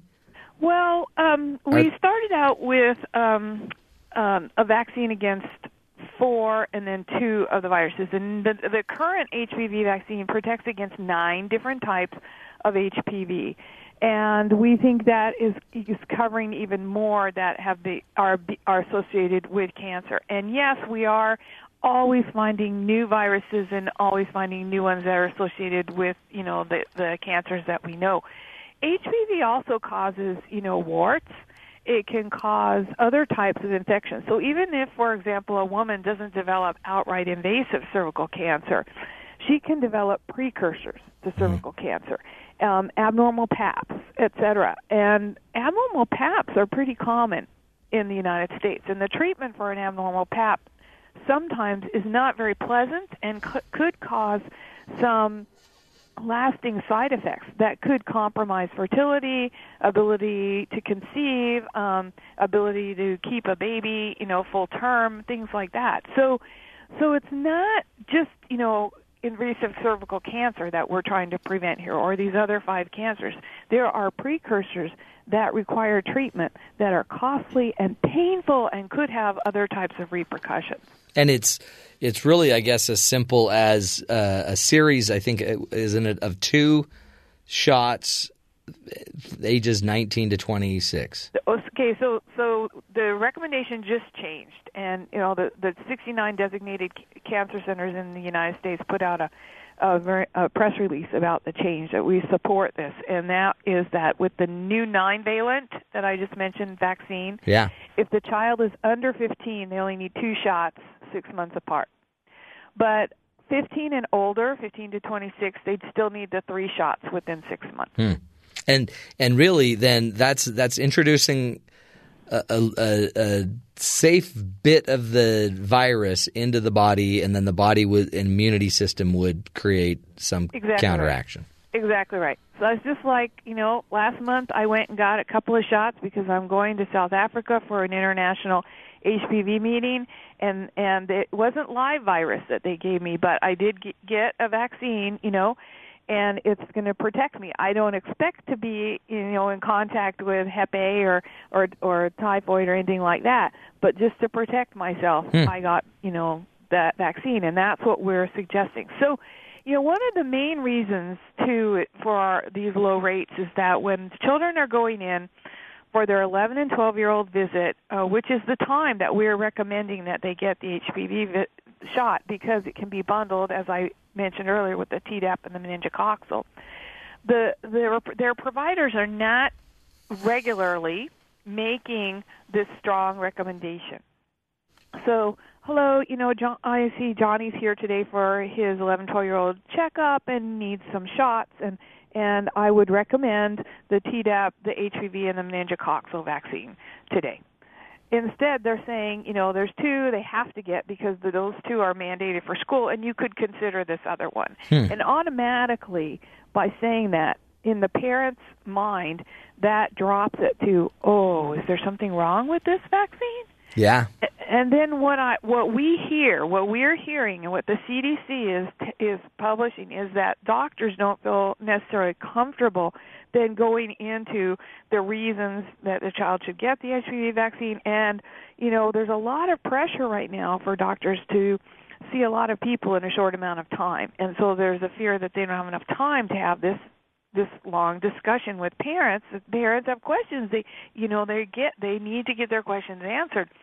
So the CDC has a wonderful website that that gives you know if the parent says this, here's a, a response, and it's truthful, it's factual, it you know is to um, answer all the questions the parent has in a very succinct manner with confidence.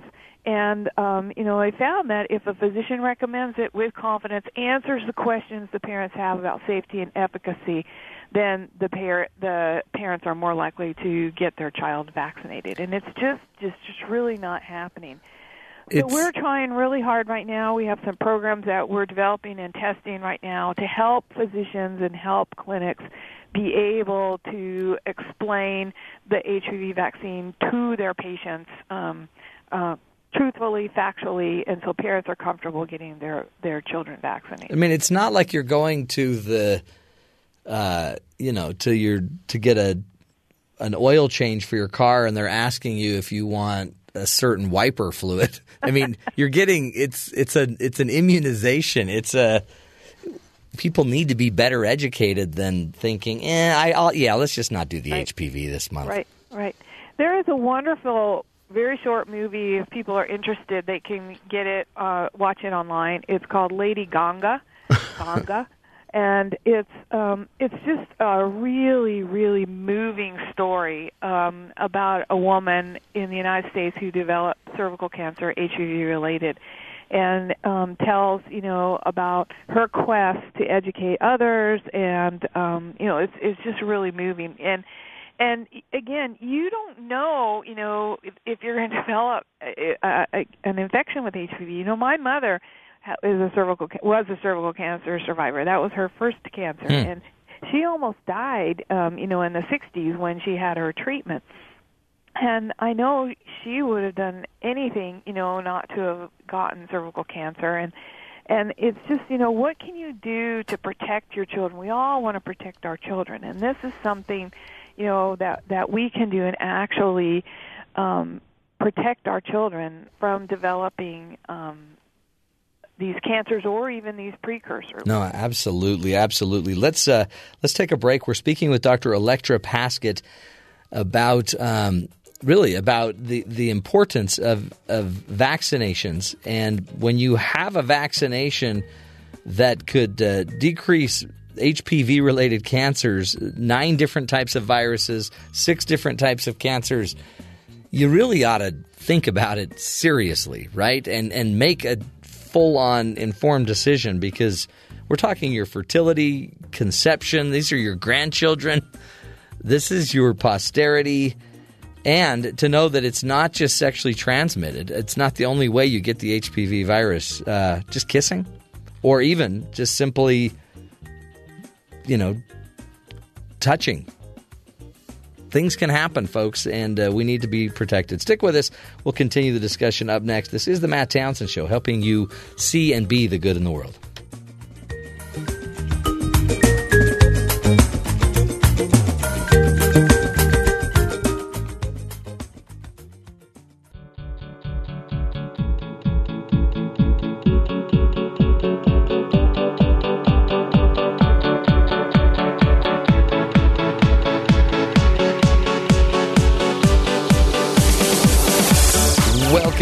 Friends, to the Matt Townsend Show. On the line with us is Dr. Electra D. Paskett.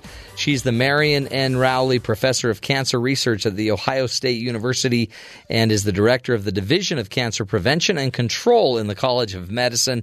Dr. Paskett, thank you again so much for being with us today Sure, it's my pleasure. and guiding us through this uh, discussion of the HPV vaccine, why parents aren't getting it.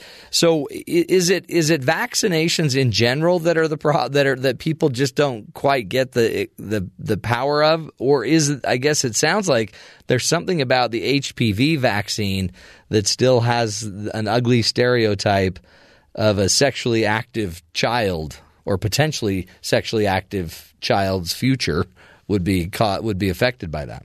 Right. Um, I'm, I think there's a you know still some of the questions about vaccination in general, and then you put on top of it this um, whole um, issue you know that that uh, HPV is a sexually transmitted disease that you know just compounds it. Plus, people are worried about safety and efficacy.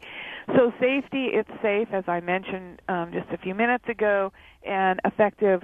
It is very effective, very effective in protecting against um, warts, the pre-cervical invasive, uh, as well as cervical cancer. It's well, cervical cancer precursors to date. So safe, effective, does not um, foster promiscuity. We've there have actually been some studies done in California that have found that girls who got vaccinated are no more likely to um, use um, oral contraception, to have unintended pregnancies, or to have any higher risk of sexually transmitted diseases.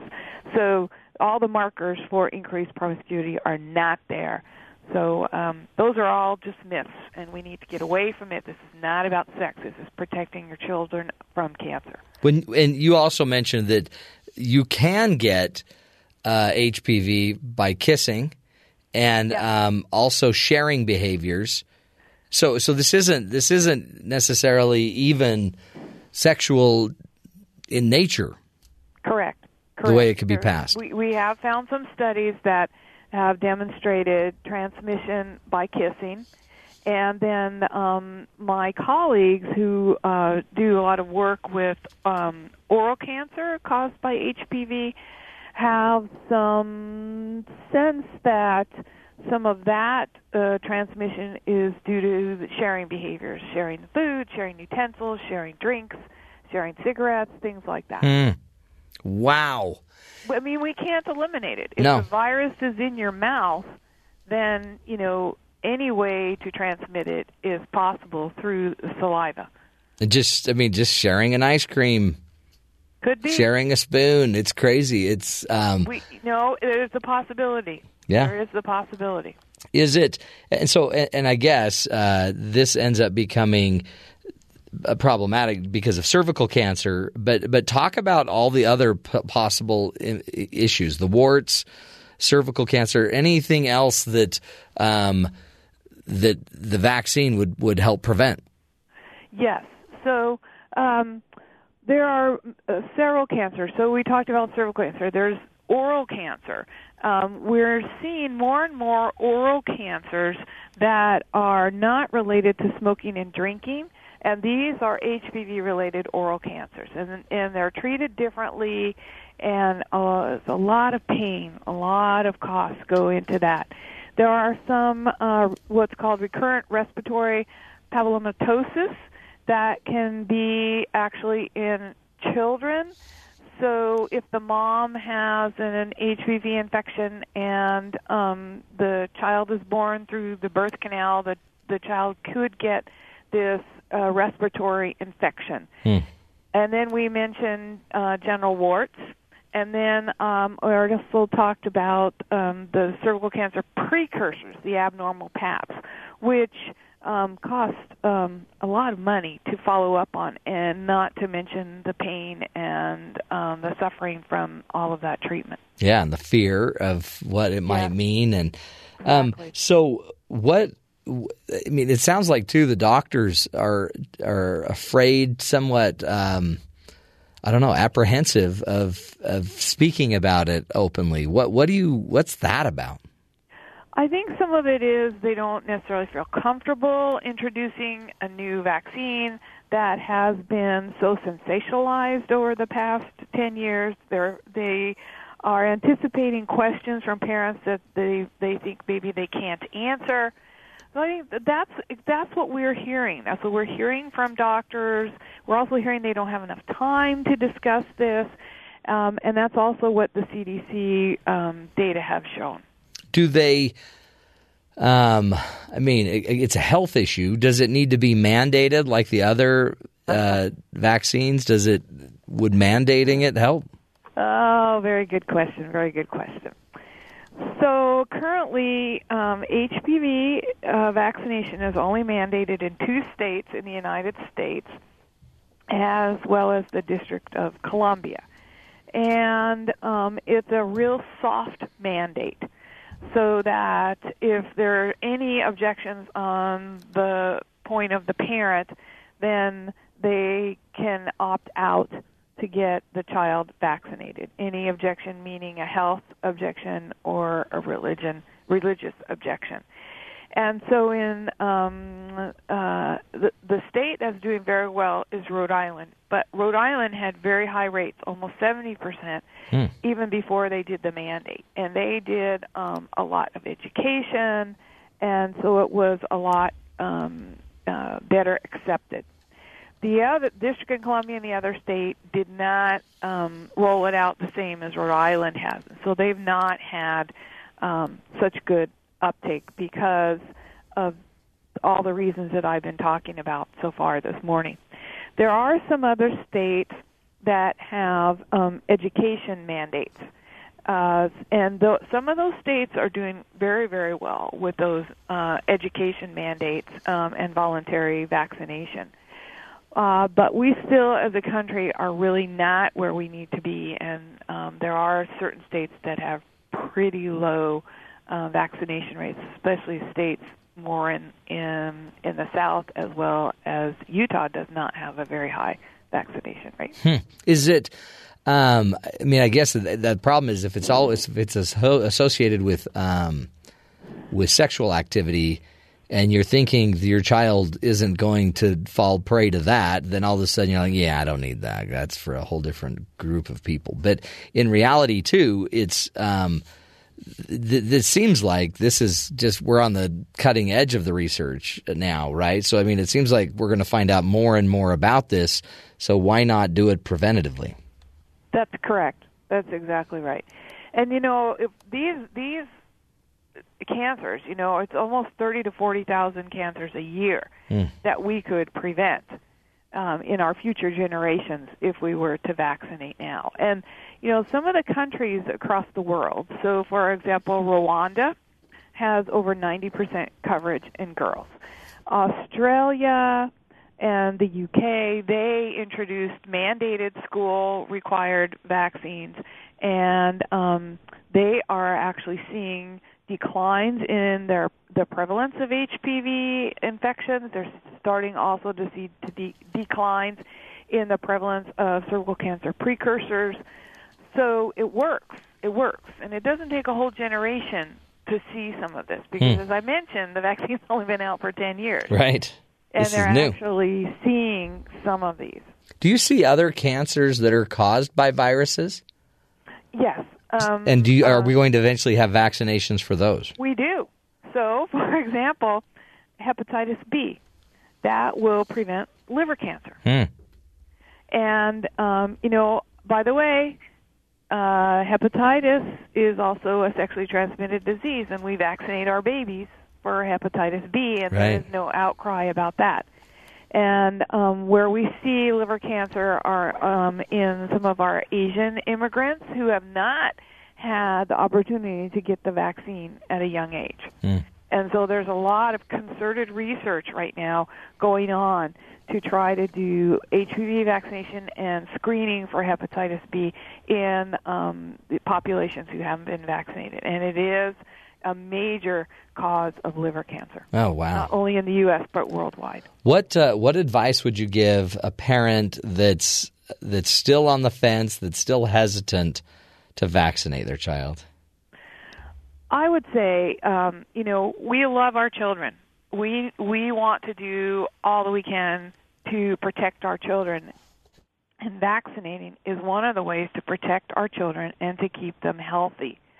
We, you know, we also need to contribute to what's called herd immunity, so that other people don't suffer from these types of diseases. And and you know, if we say our child's going to be at risk, well, first of all, we don't know what happen what will happen in the future. Second of all, we can help to stop the spread by by you know being that missing link. Think of dominoes. You know, if there's a hole, none of the rest of the dominoes will fall. Right. Right. So we we need to be that that hole so that the we don't keep spreading things. So I think those are important things. The vaccine is safe. The vaccine is effective. I've had all three of my boys vaccinated, and um, you know it gives me some comfort to know that at least I've done a little bit that perhaps can help them um, be protected from cancer. No, I love it, and I, I mean, again, it's it's health, and, and it's it's health to the community. It's health to all of us. Right. Well, Dr. Electra Paskett, thank you again for your time and for being with us, and keep up your great work there at uh, the Ohio State University. We will take a break, my friends. Come back and uh, wrap up the uh, wrap up this hour of the show. It's it's health, right? It's about our children, our our families, and uh, we just need to be informed. Just gather as much information as we can, then make informed decisions instead of just winging it. We can't wing long term health. We'll take a break. We'll be back. Stick with us.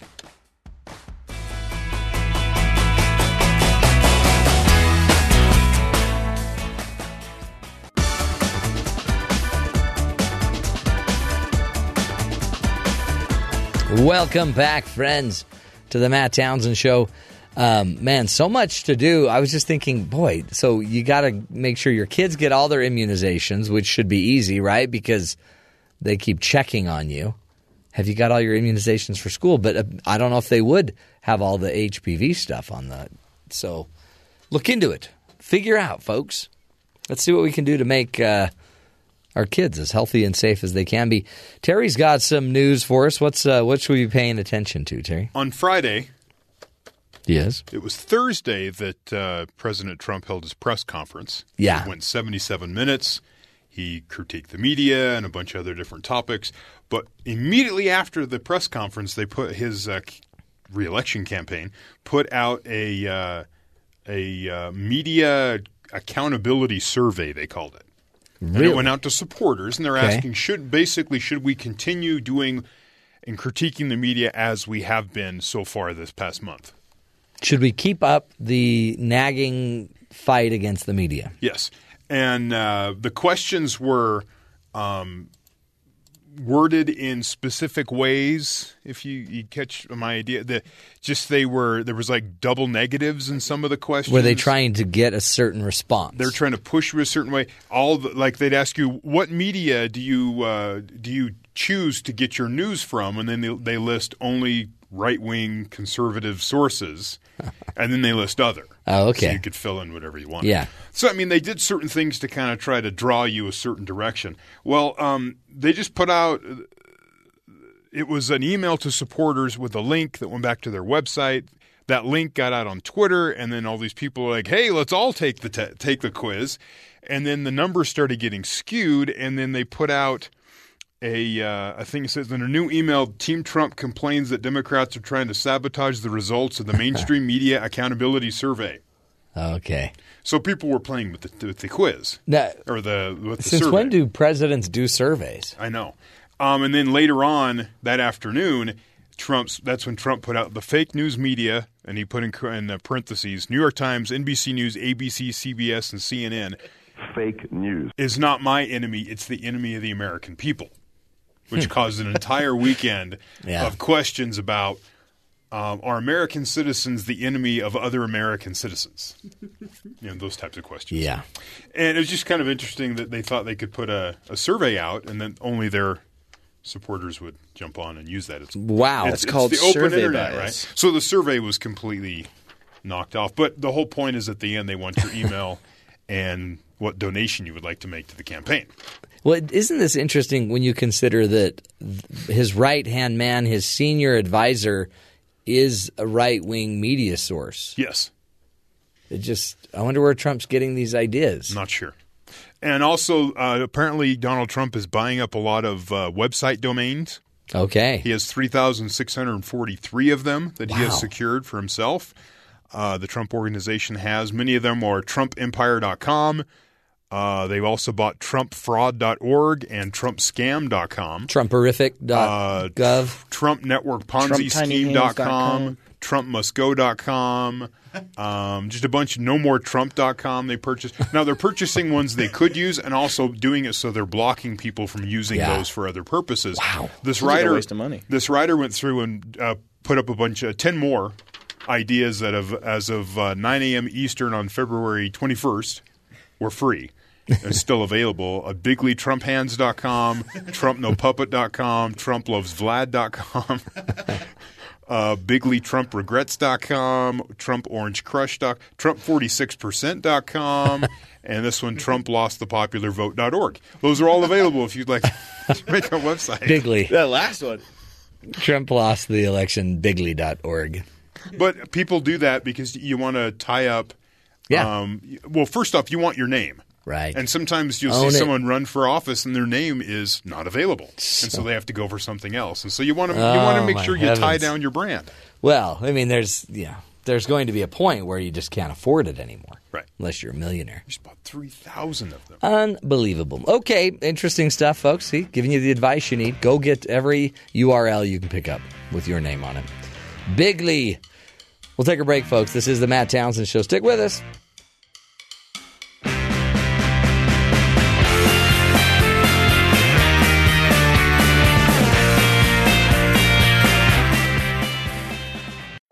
This is the Matt Townsend Show. Your guide on the side. Follow Dr. Matt on Twitter. At Dr. Matt Show. Call the show at 1 855 Chat BYU. This is the Matt Townsend Show. Dr. Matt Townsend. Now. On BYU Radio. BYU Radio. Welcome back, friends, to the Matt Townsend Show. Happy Tuesday to you. Uh, Jeff Simpson is out. He's in Reno, the little biggest little city in the world.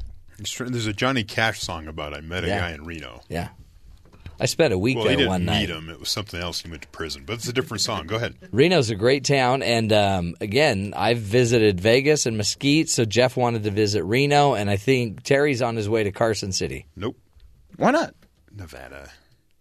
Come on, It's right next door. I know. we'll send it's- Colin. He'll go. I'll go. He's got nothing going on this weekend. I don't. I don't travel. You don't me, me driving to work is like the most travel I do ever. really, Yeah. but you do it every day. Well, yeah, but I don't travel further than that.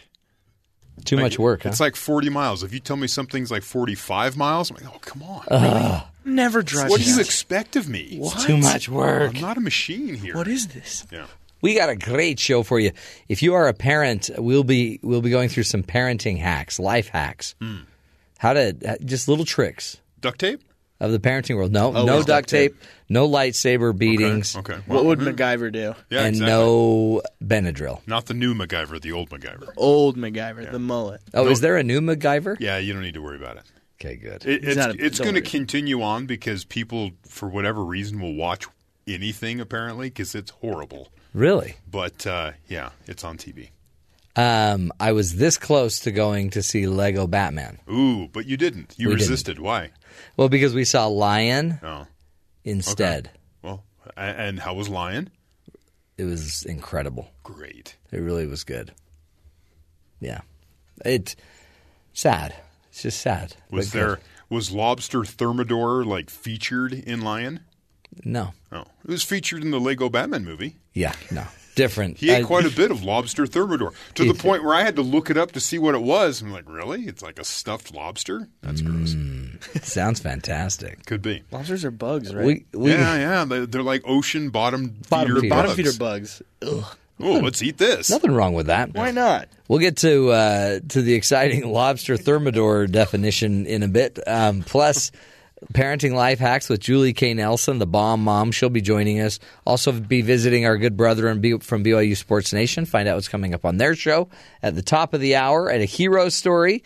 All of this straight ahead. But first to the headlines with Terry South. Terry, what's going on around the rest of the country? When Vice President Mike Pence traveled to Munich and Brussels over the weekend, many foreign leaders were hoping he would provide them with some clarity on President Donald Trump's stance on various international issues.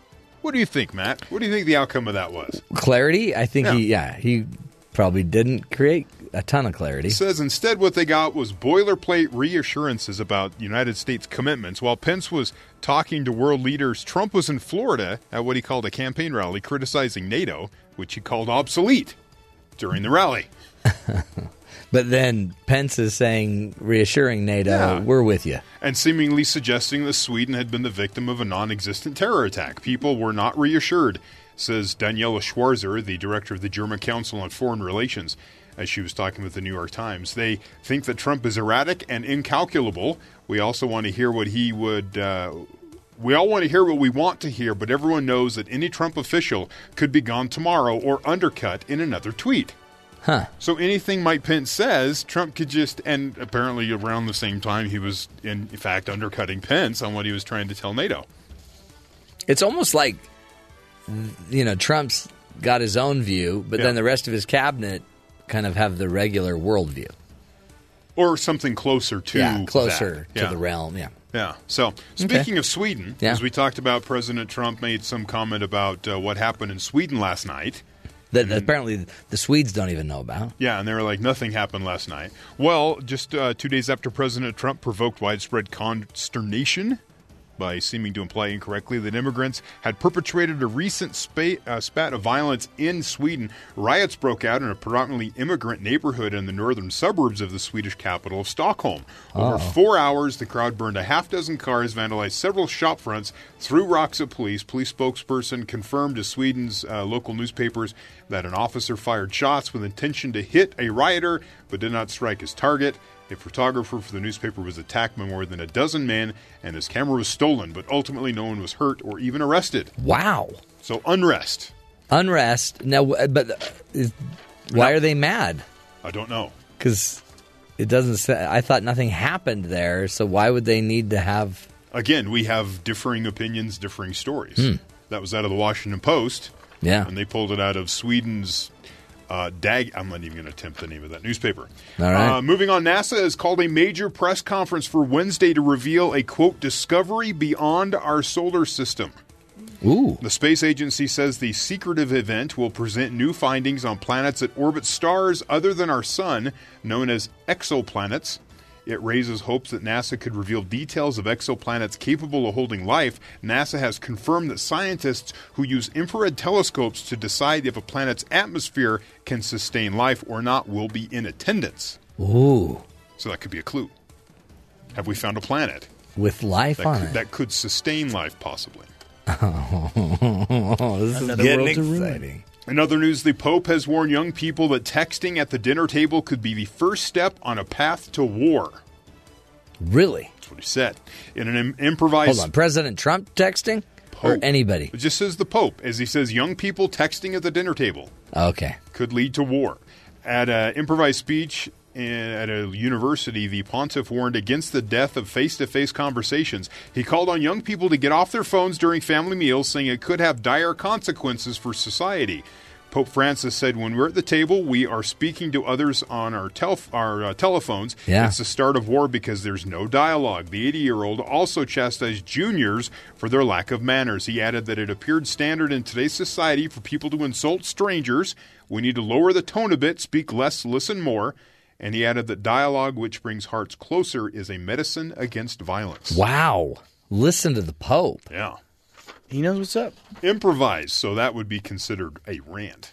Yeah, totally. And finally, Yes. Pluto might get a second chance at being a planet. A group of NASA scientists has submitted a request to the International Astronomical Union to broaden the definition of what it, what classified as a planet. If the new definitions were to win the approval, Pluto, presently considered a dwarf planet, and 109 other space objects would become planets. Wow. Our solar system just increased a lot. There's three different uh, requirements to be considered a planet. Right. And Pluto met one of them, I think. So that's why it was dropped out. Poor Pluto, though. and But so, but if they change the definitions, 109 other objects in our Yeah, solar system would be included, so they wouldn't be considered. my, planets, my so- kids can barely memorize all of the other names of planets. It's just so Yeah. much work. So, Did you see this lady, speaking of other planets, did you see this lady, a heroic waitress drags a monster gu- goanna lizard from the restaurant? We'll, we'll be posting this on our Twitter page, at Dr. Matt Show. A six foot long lizard in New South Wales, Australia.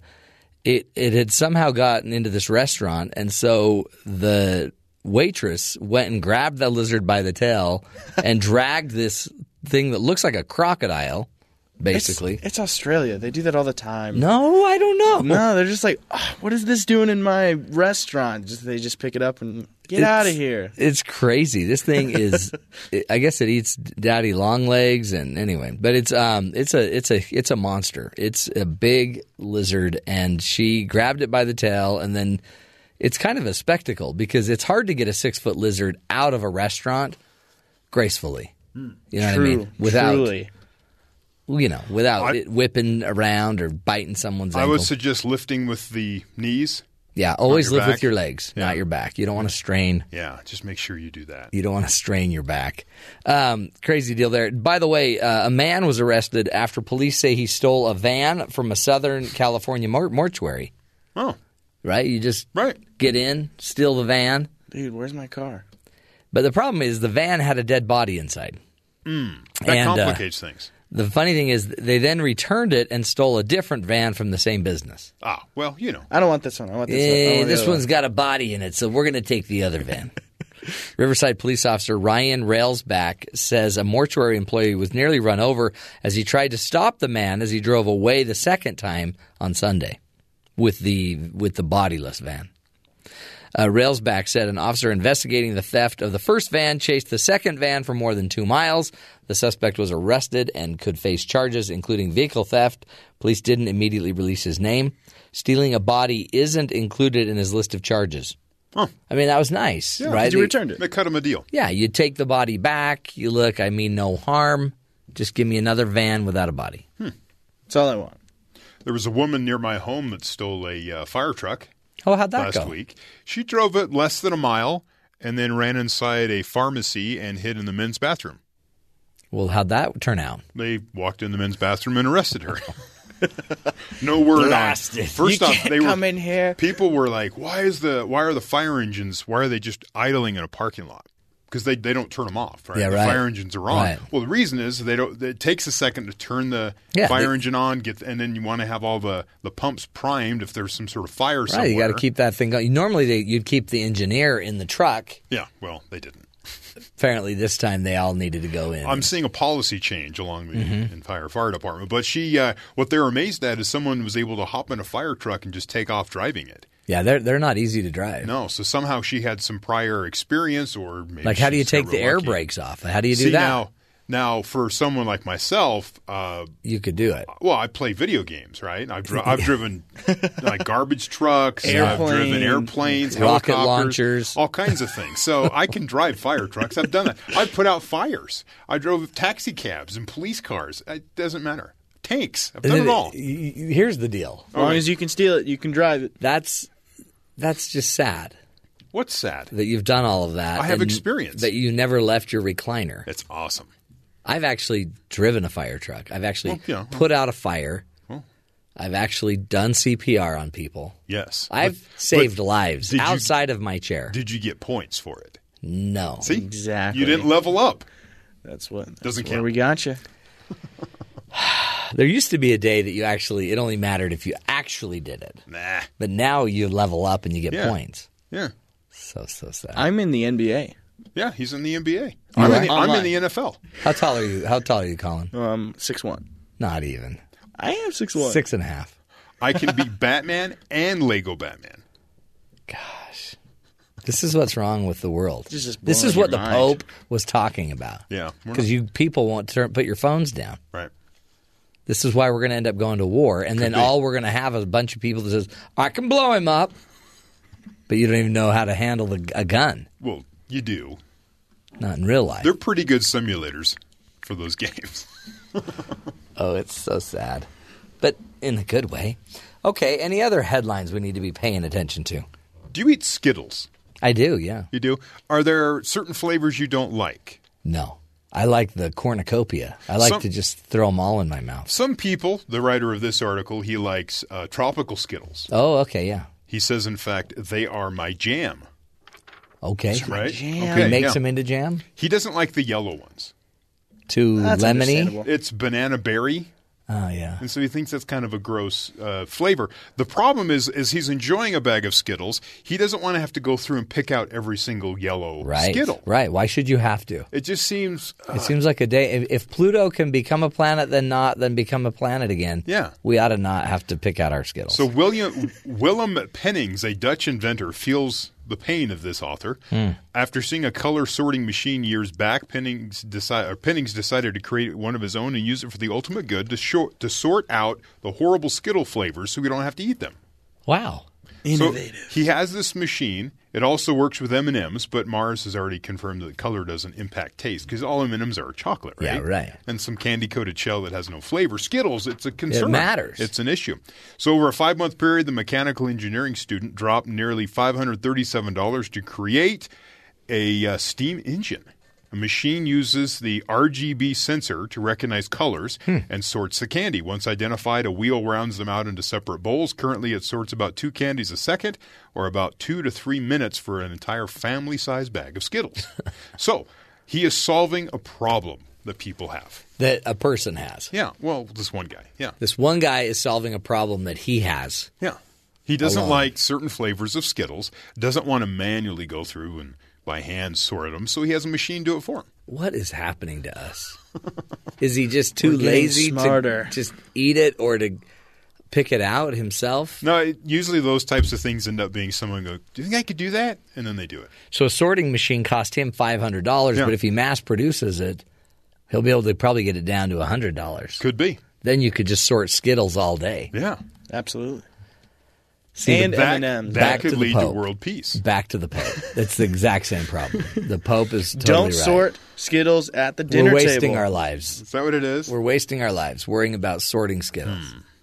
We could be curing cancer, right? We could be changing and creating world peace, but no. But I don't like the yellow ones. Yeah. Okay, well, let's forget that. We'll take a break, come back. Uh, the bomb mom will be joining us. Julie Nelson will be here giving us some parenting life tips. Stick with us. This is the Matt Townsend Show, helping you be the good in the world.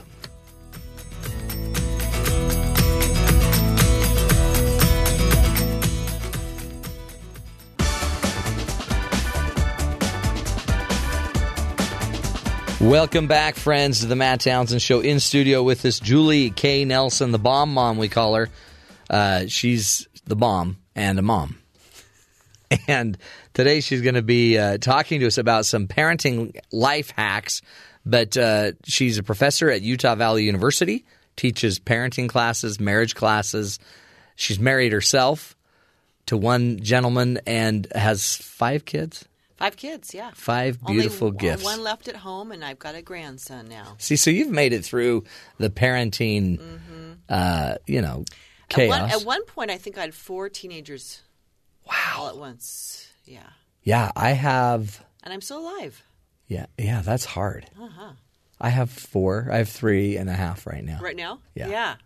And uh, I have a twelve-year-old up to a nineteen. Right. That's kind of how I was. And how are you doing? Great. No sleep though, right? You thought you were I going go get to sleep early. They they all stay up. I bet at nine o'clock. I don't know what it is. My uh, my medicine starts kicking in, and then I just put my earplugs in and go to bed. They're like, let's let's put Daddy to bed and let's Yeah. have some fun now. They really do. So it's your wife that's actually raising the kids. Okay. Yeah. Okay. It was sad. Like they're all having a good time, and I'm like, good night. Yeah. Let's just be real about it. Mom's doing all the And work. And then they just will me into bed and hook me up. it's so great. So, what are, I mean, we need the, as many little tricks to get through parenting as we can. Yeah, I think we should make the job easier than harder. Yeah. Right? So, what are, what do we do? Where do we begin? Life is hard enough. Let's just do some life hacks for parents that Yeah. really help parents so they can actually, you know, get some stuff done. Survive. And not make it harder. Right. And messier. It's hard. Yeah. And screamier. okay, so here's one. Did you ever get toys, um, like, you know, well intentioned bo- uh, purchase for your child, a little tru- truck or something that would make a little musical sound or something? Yeah. And then by the third day, you're about ready to, to jab your eyes out. Try to destroy that truck. yeah, because you're it's going to make you go crazy. So you put duct tape over the little speaker thing on it, and it diminishes the sound. But Oh. only the little child can hear it. Yeah. Really soft. So there's did- not there's not a volume on those things. It's No. always just one one. So, if you put a little duct tape on the speaker, then Mm-hmm. it's like only the dog can hear it and maybe the child and your the high, child. the high pitched noises. Yeah. and then you can go along. That's nice. And then want to still be alive. does it make it so you don't step on it in the middle of the night? Oh, sorry, you got it. Yeah, that would be the um, those reflective tapes. Yeah, you got to get reflective duct tape. Just a little so life there's hack number for you. one. That's yeah. a good one. Uh, number two, you want to go outside. I don't know for those of the listeners who live where there's snow. We have a lot of snow here yeah. in Utah. Did you hear up in Idaho they found a moose in their backyard that had died, but they didn't know it till the snow melted. it's like a horse. oh man, I believe it. Um, Yeah, so uh, you want to build a snow fort with your Yeah. child, okay? Here is what you do: you get those Tupperware uh, rectangular containers, Right. And you pack those, and those become your cubes to make your snow fort. Bingo. You know, like kind of like when you do a, snow, a castle, a sand castle at the beach. Yeah. it's the same idea. Just build. Just use those as the brick It's the brick, makers. brick makers, the forms, the brick mold. forms. Yeah. yeah. That's cool. That's okay, a good idea. so now have you ever given a child a popsicle and just just uh, just melts all over Yeah, their hands? you always send down outside. their hand, down, Right. Yeah, you send them outside. So you get those little cupcake liners, uh huh. and you just poke a, through the Through the oh, put put the stick through the liner, stick and the it'll liner. just contain. It'll catch all the juice. Yeah, yeah, yeah. Well, then, well, then, what will the child do to ruin your couch? How will and then they? send him outside, right? um, okay, so at least they don't get that sticky down their Yeah, arm. That's what a they, idea. they don't like that. Why you don't they think of that? That's Yeah. brilliant. They should. Somebody should make that up and bake that part of the popsicle container. Totally, Mhm. no brainer. Right. Or maybe like a coffee filter idea. You know, something something to Yeah. catch it, to catch it. Right. Okay. Next one is okay, another messy parenting thing. You give your child a hot dog, Yeah, and so you do bun, hot dog, and then what? Ketchup, mustard Yeah. on top. Okay, you're asking for trouble there because you have mus- ketchup and mustard on the top. You do bun, ketchup, mustard, then hot dog. interesting. So you're plugging, you're you're keeping the ketchup and the mustard in. The oozing is on the inside Right. rather than the outside. And they don't get all over their face as much, and it's not going to drip all over as much. Or you could just spread it on the bun. If you spread it on the bun, Yeah. Instead of just squirting it on the bun, Uh-huh. just spread it in. It's not going anywhere. Right, right. Or just don't give your kids a hot dog and they might live longer. you know what I mean? I'm not saying you shouldn't, but if you want them to live longer. I had a, I had a, fr- a parent who she had lots of kids and she was trying to uh, save herself some time. And her life hack was this is disgusting. I didn't put this on my list because it's so gross to me. But instead of doing peanut butter on one side, jelly on the other, you know, and do that, Yeah, you know, repetitive thing, she just made a big container of peanut butter and jelly mixed together. she just mixed it all into and one it's just goo. it's just one thing, and you just do it once. Yeah. it was brown. What's wrong because with she that? because Yeah. she used Concord jelly, you know. Yeah, yeah, It was disgusting looking. Like Yeah. your kids really like to eat that, but that was her hack. Okay, It's a good hack. Yeah, if you if you like you're into brown. if you can keep your stomach from Yeah. Okay, um, next one. This is a great parenting life hack because you know you got your nice candy. You don't want the kids to eat the whole stash, Mhm. or you have candy that you just want for yourself. It's just kind of mama's candy. right or daddy's candy. Yeah.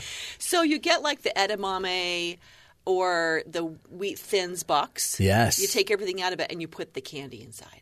That's brilliant. No Because one's there- going near the wheat thins. There's no one going through the edamame or the wheat thins Right. box. So you're really, you know, tricking them because they think it's really the healthy box. Yeah. The stuff inside, and it's really your candy. That's a great idea. They'll never find it. They no kids no. Right. But you know what? If you get certain kinds of candy, the kids won't touch it anyway. Mm. Which ones were your Like almond joys, Mhm. our kids would never go near. Because there's actually something healthy in there, Yeah. the almond. Yeah. So yeah. Like, bleh. Yeah, or they mine would pick off the almond, throw it away, and then eat the rest of it. okay, next one. Uh, this happened to me a lot. Okay, you have a child who always pulls off their diaper, or they strip naked all the time. Yeah. Okay, so they have like those little onesies that they wear. You know, the zip Right. up ones. Okay. Well, these ca- you can't do the ones with the feet, with the feetless onesies. You turn it around and you put it on backwards. Oh, that's like a straight jacket. Exactly. That's good. That'll help They them can in never the future. reach. They can never reach the zipper to take off their clothes, Yeah. to take off their diapers, to run strip naked down the down the sidewalk. And you know what else is fun is if you pull their hands, their arms out of the sleeves, and then just tie the sleeves behind their back. That's really straight jacket. then it really is a straight jacket. Okay, here we go. Next one. So sad. This one is probably out of all of them my favorite because What? you'd think that fifty percent of the time your children would put their shoes on the right feet. You'd you know, think it's, so, it's, it's right. like probability, law Yeah. of probability. But my kids always, probably eighty to ninety percent, They struggled with it. had their are they dyslexic with shoes or something? But they always had them on the wrong feet, switched. Yeah. Like, does that not feel weird to you? In your, you know, no, never mattered. And I was just like, oh, can we switch your shoes, please? It's bugging me.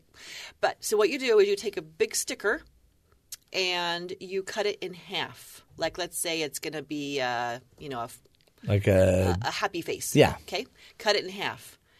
The left half of the sticker goes in the sole, the inside On the left of the, le- of the Oh, ins- cute. inside shoe, and then the right one. So when they see the shoes, they come together. They you look at it, and there's the sticker in the right. You know, they couldn't confuse it. That's a great so it's idea. A visual because they can't tell Yeah. the shoes apart. Right. Right, left from right. So use a sticker to do that for you. That's great. Okay, next one. Another one that drives me crazy. You put in socks to wash them, and they come out, and their their mate is gone. I know. Where did the mate go? All right, there's something in heaven going on where all they're all mating up there. Yeah. Uh huh. I think it's the I think it's the elf on the shelf.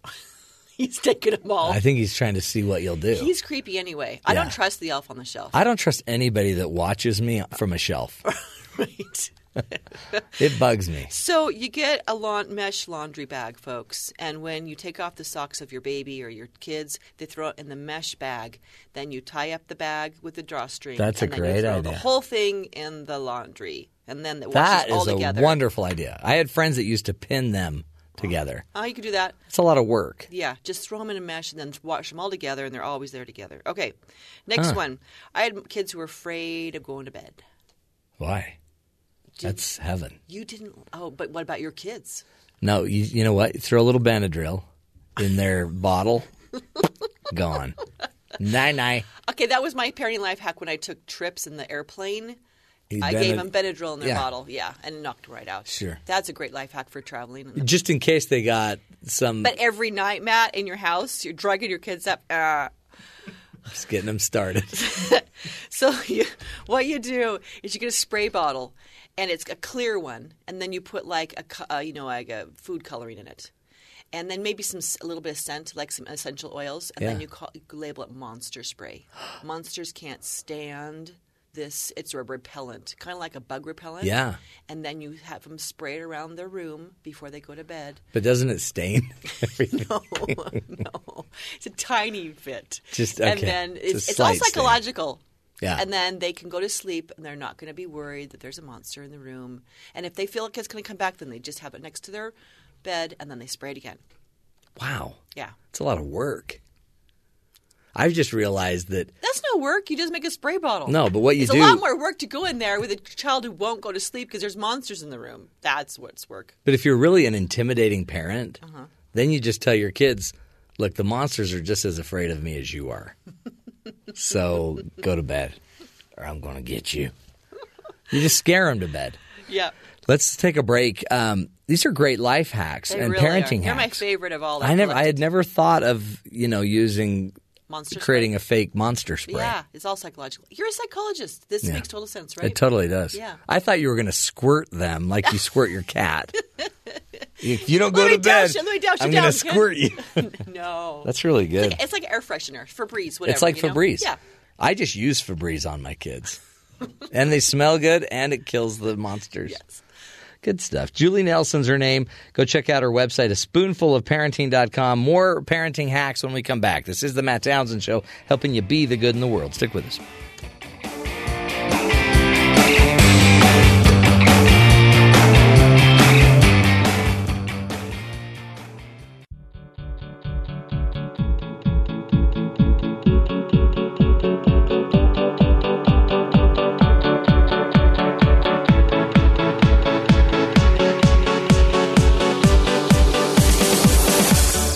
Welcome back, friends. The Matt Townsend Show in studio with us, Julie K. Nelson, also called the Bomb Mom, the Child Whisperer, and now the Child Squirter. She squirts her children with monster. You squirt the room. Oh, sorry. the air. The air. You squirt. You, you you dampen the child with a little light mist so that the monsters don't eat the child. Today we're talking about parenting hacks, things that we can do as parents to uh, you know to make parenting a little easier. Yeah, to not complicate our life and to make children so that they can have a little bit of more independence and not ruin our lives with their Crazy, crazy childlike behavior. Yes, how dare they be kids? These are it's really great information. Uh, you taught us to mix um, jelly with peanut butter, Oh. and it makes a brown mush that's you know looks horrible saves but you, tastes saves you time in the morning making PBJs, I guess. This is great, but these are great hacks. What are some other things we can be doing as parents? Well, have you ever sat at the table and then you are like, okay, that cup's going over. That child, you know, they knock it over Yeah. all the time. Yeah, yeah. Knock it over. You just know it's going down. Well, you have, you know, the sippy cup thing, Mhm. right, for a while. But after a while, you know, a five year old can't use a sippy cup. Well, You a twenty-year-old shouldn't be yeah, using they, sippy Yeah, I mean, cups. they got to graduate at some point to Right. a cup cup. Well, one thing you can do um, if a child's prone to knocking things over is take your um, plastic wrap, you know, the stuff that's really um, cling, Like clingy. the saran- yeah. Yeah, the cling stuff. And you put that over the top of the cup, stick a uh, straw through that. Hmm. And if even if he knocks it over, it's not going to spill. So, like, should you be doing that, like, with I don't know, the twelve to eighteen-year-olds? Yes, if they were, if they're doing it. Yep. so plastic wrap to That's good. seriously cut down on spills. Next one. Okay, this one bugged me all my life, and when I saw this, I'm like, "Ugh, I want to go back and be a parent again. So you know bubbles.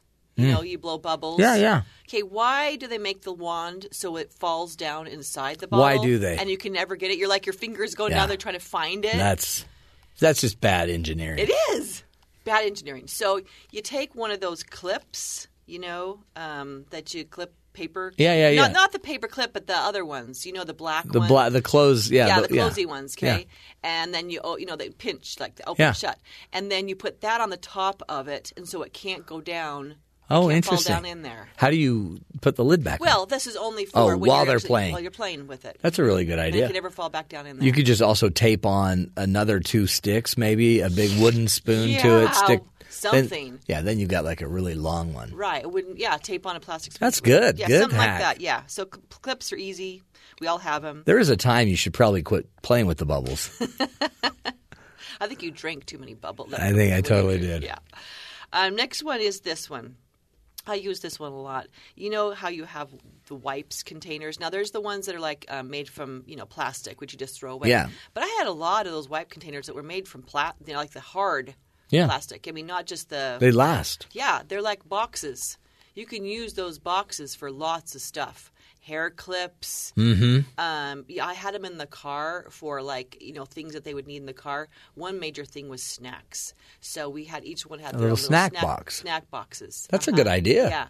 And so put them in the car with things, or organize your house with the barrettes, whatever you need. But you know, uh, even toy- Ammo. You could make it an ammo box. Right, right. You could hide your you could hide your chocolate in there. They'd never know. Uh, no one's looking It's for it in a baby wi- wipey baby wipes. Yeah. Stay out of them wipes. um, but yeah, that was a really nice organizing thing that I used. Um, That's a good idea. the car in the home or those hard plastic box, those wipers. Okay, next one. I traveled a lot in planes. Did you? I, yeah, one of the reasons why I have only half a brain today is because I've flown. You've been flying. I've flown. I've flown all over the United States. You've United done States. flown. But done flown with three kids on my own for quite a bit of it because my husband couldn't. Because we were living in Chicago and we Yeah. would fly to the West Coast back and forth with three little kids. That was when the Benadryl came in handy. That's right. Okay. If you, I just went on a flight to Washington State this weekend, and you know, there's always a crier in there. Mhm. Always a crier. That's right. But there's always a window too. So here's what we're going to do: we're going to get those little cling, those gel clings, Hmm. those gel clings, and you buy those, and they stick on the window, and they entertain them for hours. But it's like a is it is it cut out in the shape of Yes, something? shapes. Okay, so then you just they can stick them to the window. Mm-hmm. Yeah, Yeah, make little storyboards. that's a, sm- that's a smart idea. Keep Yeah. them going. Now you can always bring one of those boards that they cling it onto, but it's so fun Have on you, the window. have you ever heard of an iPad? Yeah. a lot of kids just are using iPads now. yeah, they are. Yeah, but those uh, there's something magical about that. Yeah. on the window. Because you can put them on your car windows. Yeah, on the car on tri- uh, uh, trips in the car. Well, do you remember back in the day when we didn't even care to buckle our kids in? Back, yes. When I grew up, it didn't. You didn't need to be buckled. I used to walk all through the car. I'd be all over the place. I'm, and I even sat in the back window. Uh-huh. I got third degree burns, but I sat in the back window all the way to California from Utah.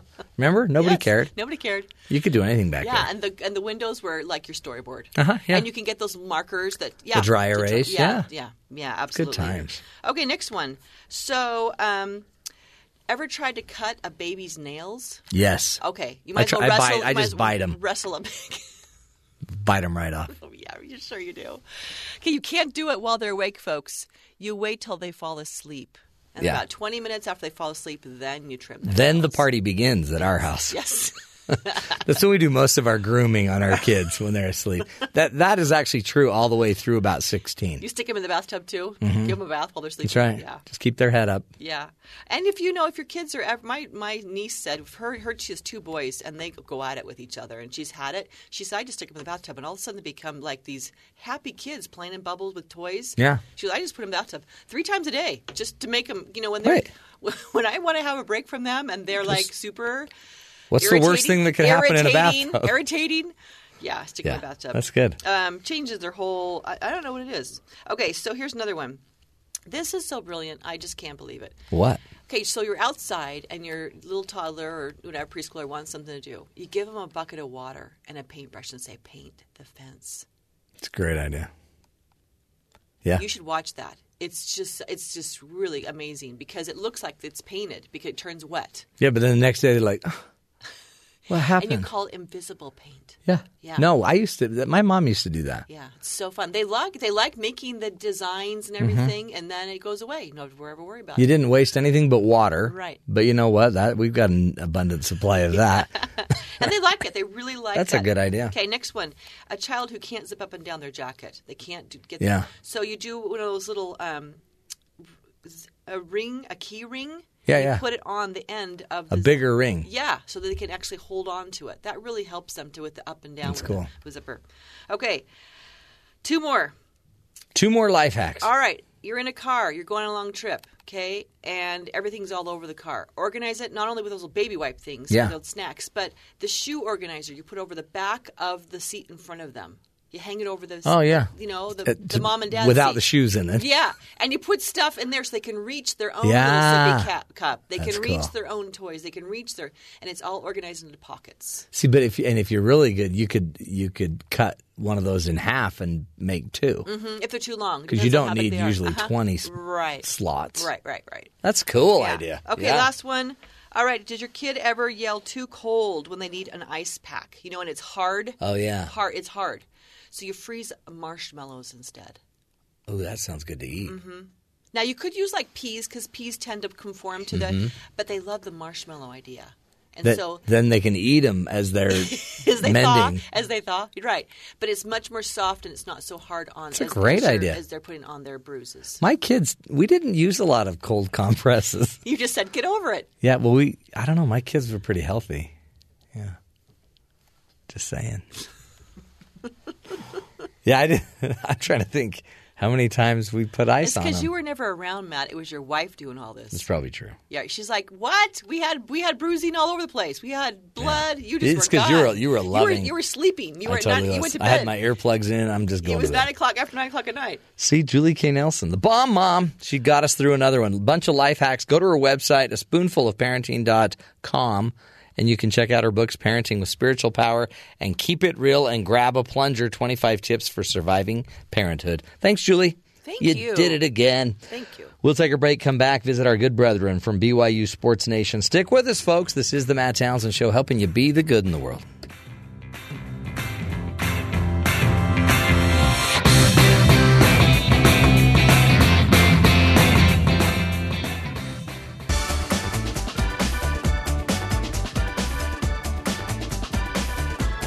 Welcome back, friends, to the Matt Townsend Show.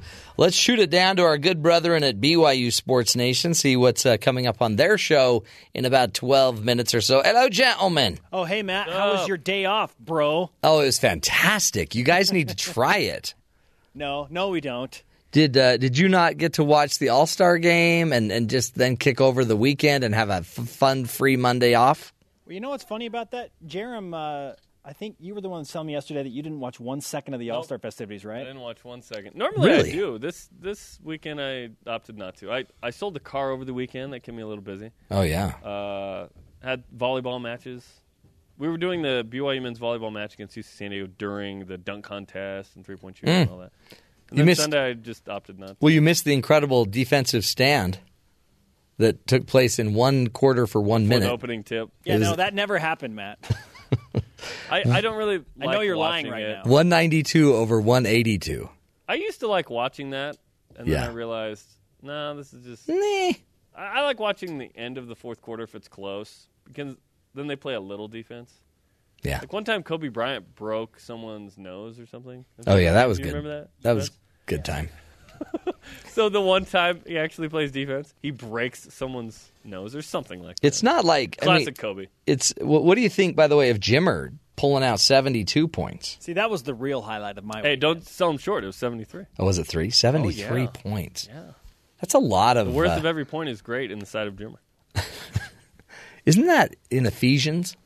hmm Something like that. It's one of my Uh, favorite. Ecclesiastes, maybe. Yeah, yeah, yeah. Six. This is There's really time for buckets. There's I a believe that's for the book of praise. Jimmerations. Jimmerations. Yeah. What's uh what's on your show? I'm sure you'll be talking Jimmer. Come on. Today, today's fun. Well, we talked Jimmer yesterday. Okay. Oh yeah, I wasn't. Remember here. 'cause we Sorry worked yeah. you didn't? Yeah, yeah. Sorry about that. Sorry to bring it up. Our Twitter question today is this: How has this season for BYU basketball impacted your expectations for the next two to three years? Huh. Are you still high that the Cougars can do something? Are you have it, has it lowered? How has this year affected it? This is spurned off of something that Blaine Fowler said yesterday, which lit a storm on Twitter for BYU fans. And he his optimism was gleaming after a rather dim weekend Mhm. for BYU basketball. Yeah. dude, Get into the details of that. that's going to be good. yeah. It's a good subject. Any- Also, uh, it's our VIP tour of the brand new Marriott Center Annex, aka the Y Yeah. MCA So- basketball practice facility. We went over there yesterday and Ah, is it it for the first hot. time. We had not been in it on purpose. We Yeah. had opportunities to go in and see it. We chose not to until yesterday. Uh, a player from each team guided us around. We did a half court shooting contest, went in the weight room, training rooms, war rooms, player lounges, and then we ended it by giving uh, some housewarming gifts to Jeff Judkins and Dave Rose. Wow.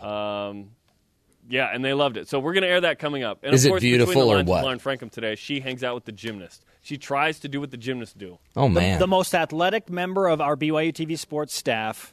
We sent her in to represent all of us. Yes. So we we haven't seen it. We don't know how it went. Uh, Uh, it was Lauren's birthday yesterday, so we're hoping for good vibes.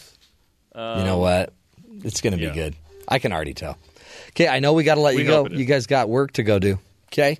We ready? Uh, Remember who you are, and just know that even when we're not on, we're thinking about you. Thank you, Matt. And uh, keep working when we're not here. I take back every horrible thing I have said behind your back.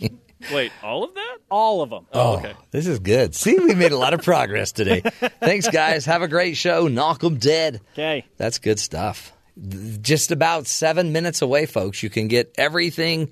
Just you're locked and loaded for BYU sports. Stick with it. I'm telling you, life is good. Yeah, Jimmer Fredette scored 73 points. Are you kidding me? In Chinese, in the Chinese league, uh, which you know, the way the Chinese characters are, it actually looks like he scored much more than that. He scored like Absolutely. 150 points. Um, Incredible. We've really got a lot of other uh, stories I wanted to share with you, and here's there's one we, we talked earlier about the fact that the Atlanta Zoo had a contest going on with the Rhode Island uh, Zoo, Rhode Island's Roger Williams Park Zoo. They then named um, a cockroach after Tom Brady because the Atlanta lost the the deal, so they had to name an animal, and they didn't choose to name an animal; they chose to name a cockroach. Well, it's a baby animal. They said, "We'll we'll name a baby animal that we won't pick which one yet." So instead, they chose a Madagascar hissing cockroach Oh yeah, to re- to- Disgusting sound. to represent Tom Brady. possibly the greatest quarterback of all time. Well, you know, it was kind of slap in the face that they had to name a baby, but uh, name it a baby animal. But Yeah. you know, it's another slap in the face to name it after a, a hissing cockroach. yeah. Now, this was uh, there's another story here that I wanted to bring up with you, especially Colin, because of your driving background.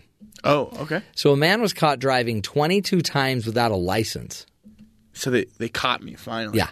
A state court panel says a Pennsylvania man caught driving without a license 22 times got the punishment he deserved. Randy Stallsmith had claimed that his three to six month prison term was excessive for driving offense number 22 in 2015. He pleaded guilty to driving without a license, and a state superior court panel upheld the sentence, saying the 49 year old Erie County man's past behavior sank his appeal. Stallsmith appealed to the Superior Court because the county judge wouldn't allow him to serve his time on work release. Stallsmith argued he shouldn't he should have received a lighter sentence.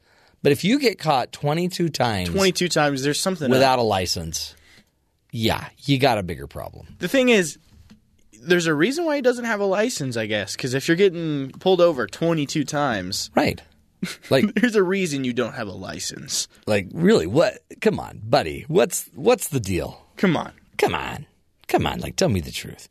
Um, earlier, also we and we're going to put it up on my Twitter page uh, at Dr. Matt Show about the waitress battling the monster lizard. Oh yeah, it's a normal thing. It's Australia. They do it every day. Really? It's got to be a normal thing in Australia. No. It- why would you think Australia is more normally going to have a six foot lizard during your dinner? you know, it's just it's just their thing. You know, they're like, oh, there's a, there's a crocodile over there. There's a kangaroo over there. It's fine. You have It's a really good. weird view of Australia. like there's a like the, you're just going to find a kangaroo everywhere. Australia, you know, I, I imagine kangaroos walking around downtown with Oh, crocodiles, heavens. like crocodiles, kangaroos, and people just living happily together, going to restaurants, getting drug out of restaurants. Yeah, I don't know where you're getting that. uh, also, the we talked a little bit about it with BYU Sports Nation about uh, the All Star game. Uh, to me, I'm not getting it. On the All Star game, did you listen to these scores? The West in the first quarter had 50 or 48 points. The East had 53. In the second quarter, the West had 49 points. Third quarter, the West had 47 points. Fourth quarter, the West had 48 points. They they had 192 points. Not one defensive play really. The entire game. Yeah. So it's like I don't know. What were they doing? I mean, it's a slam fest. I guess that's what they're doing. Yeah, probably. In fact, uh, who was it? Kyrie Irving threw the ball in to Steph Curry. They're on different teams. Teams, and then Steph Curry shot a full, like a almost a full court shot. Yeah. It's like what? who are you throwing that ball to? Yeah. Anyway, it just seems like everyone's missing the point of competition. Maybe I'm expecting too much. But the West won, which means the West will have home court advantage in the playoffs, apparently. Awesome. hey, as you know, we always like to end with a hero story. And uh, this is a really cool story about a fill in school bus driver who builds a girl a wheelchair ramp after seeing her mom struggle. Listen to this. It's out of CBSNews.com in Tennessee. Some may call it by call it chance, but Verna Despain is convinced fate led school bus mechanic Thomas Mitchell to her doorstep last week. The mechanic from from Clarksville, Tennessee, fills in as a substitute bus driver for the Clarksville Montgomery County school system when he's needed. His route occasionally includes bringing a group of special needs children to school. That's when he first met Despain and her 10 year old daughter Lydia, a third grader, who uses a wheelchair. One morning, Mitchell noticed Despain, a single mother of two, struggling to carry Lydia's wheelchair down the steps from the, of their front porch. And for some reason, he just couldn't shake that image from his head. That's where he turned into the hero. There was just hardly any room for her to maneuver this wheelchair. Mitchell told the school district, which posed, uh, which posted the story on Facebook. It didn't seem right for somebody to have to struggle like that just to get their kids on the bus. So a few days later, he gave Despain a call and offered to come build a customized wheelchair ramp for Lydia free of charge. I was just so shocked, Despain told the news. I got a call from him out of the blue. It took several months to design and plan. Mitchell gathered the tools that he needed and found a few friends to help and even got local Lowe's home improvement store to donate all the necessary materials. And one Sunday in late January, Mitchell knocked on Despain's front door with four friends, including a construction worker, ready to follow through on his promise. And in less than three hours, they built the little ramp uh, for, for Lydia that she needed. I thought it was going to be an all day event, so when he told me that we were done in just three hours, I was shocked and actually impressed, Despain said, describing the wooden ramp complete with a small fence deck. They all went above and beyond what they were expecting, and just a simple guy, right? She said, I'm very thankful, very grateful. It's a major blessing. This is the best year of my children and I have ever had. So, congratulations to both Verna and Lydia Despain, but uh, also to this incredible man, Thomas Mitchell, for his stellar work. That's my friends. That's what a hero looks like. And all it takes, again, is a willing heart. And you just organize your resources, do what you can do, and you change a child's life, a family's life. We hope uh, we hope everybody could find some way to lift another. That's the goal of the show: is to lift uh, each of us as we make it through this crazy thing we call life. We'll be back tomorrow. More ideas, more information to help you live longer, love stronger. Until then, make it a great one. We'll talk again tomorrow.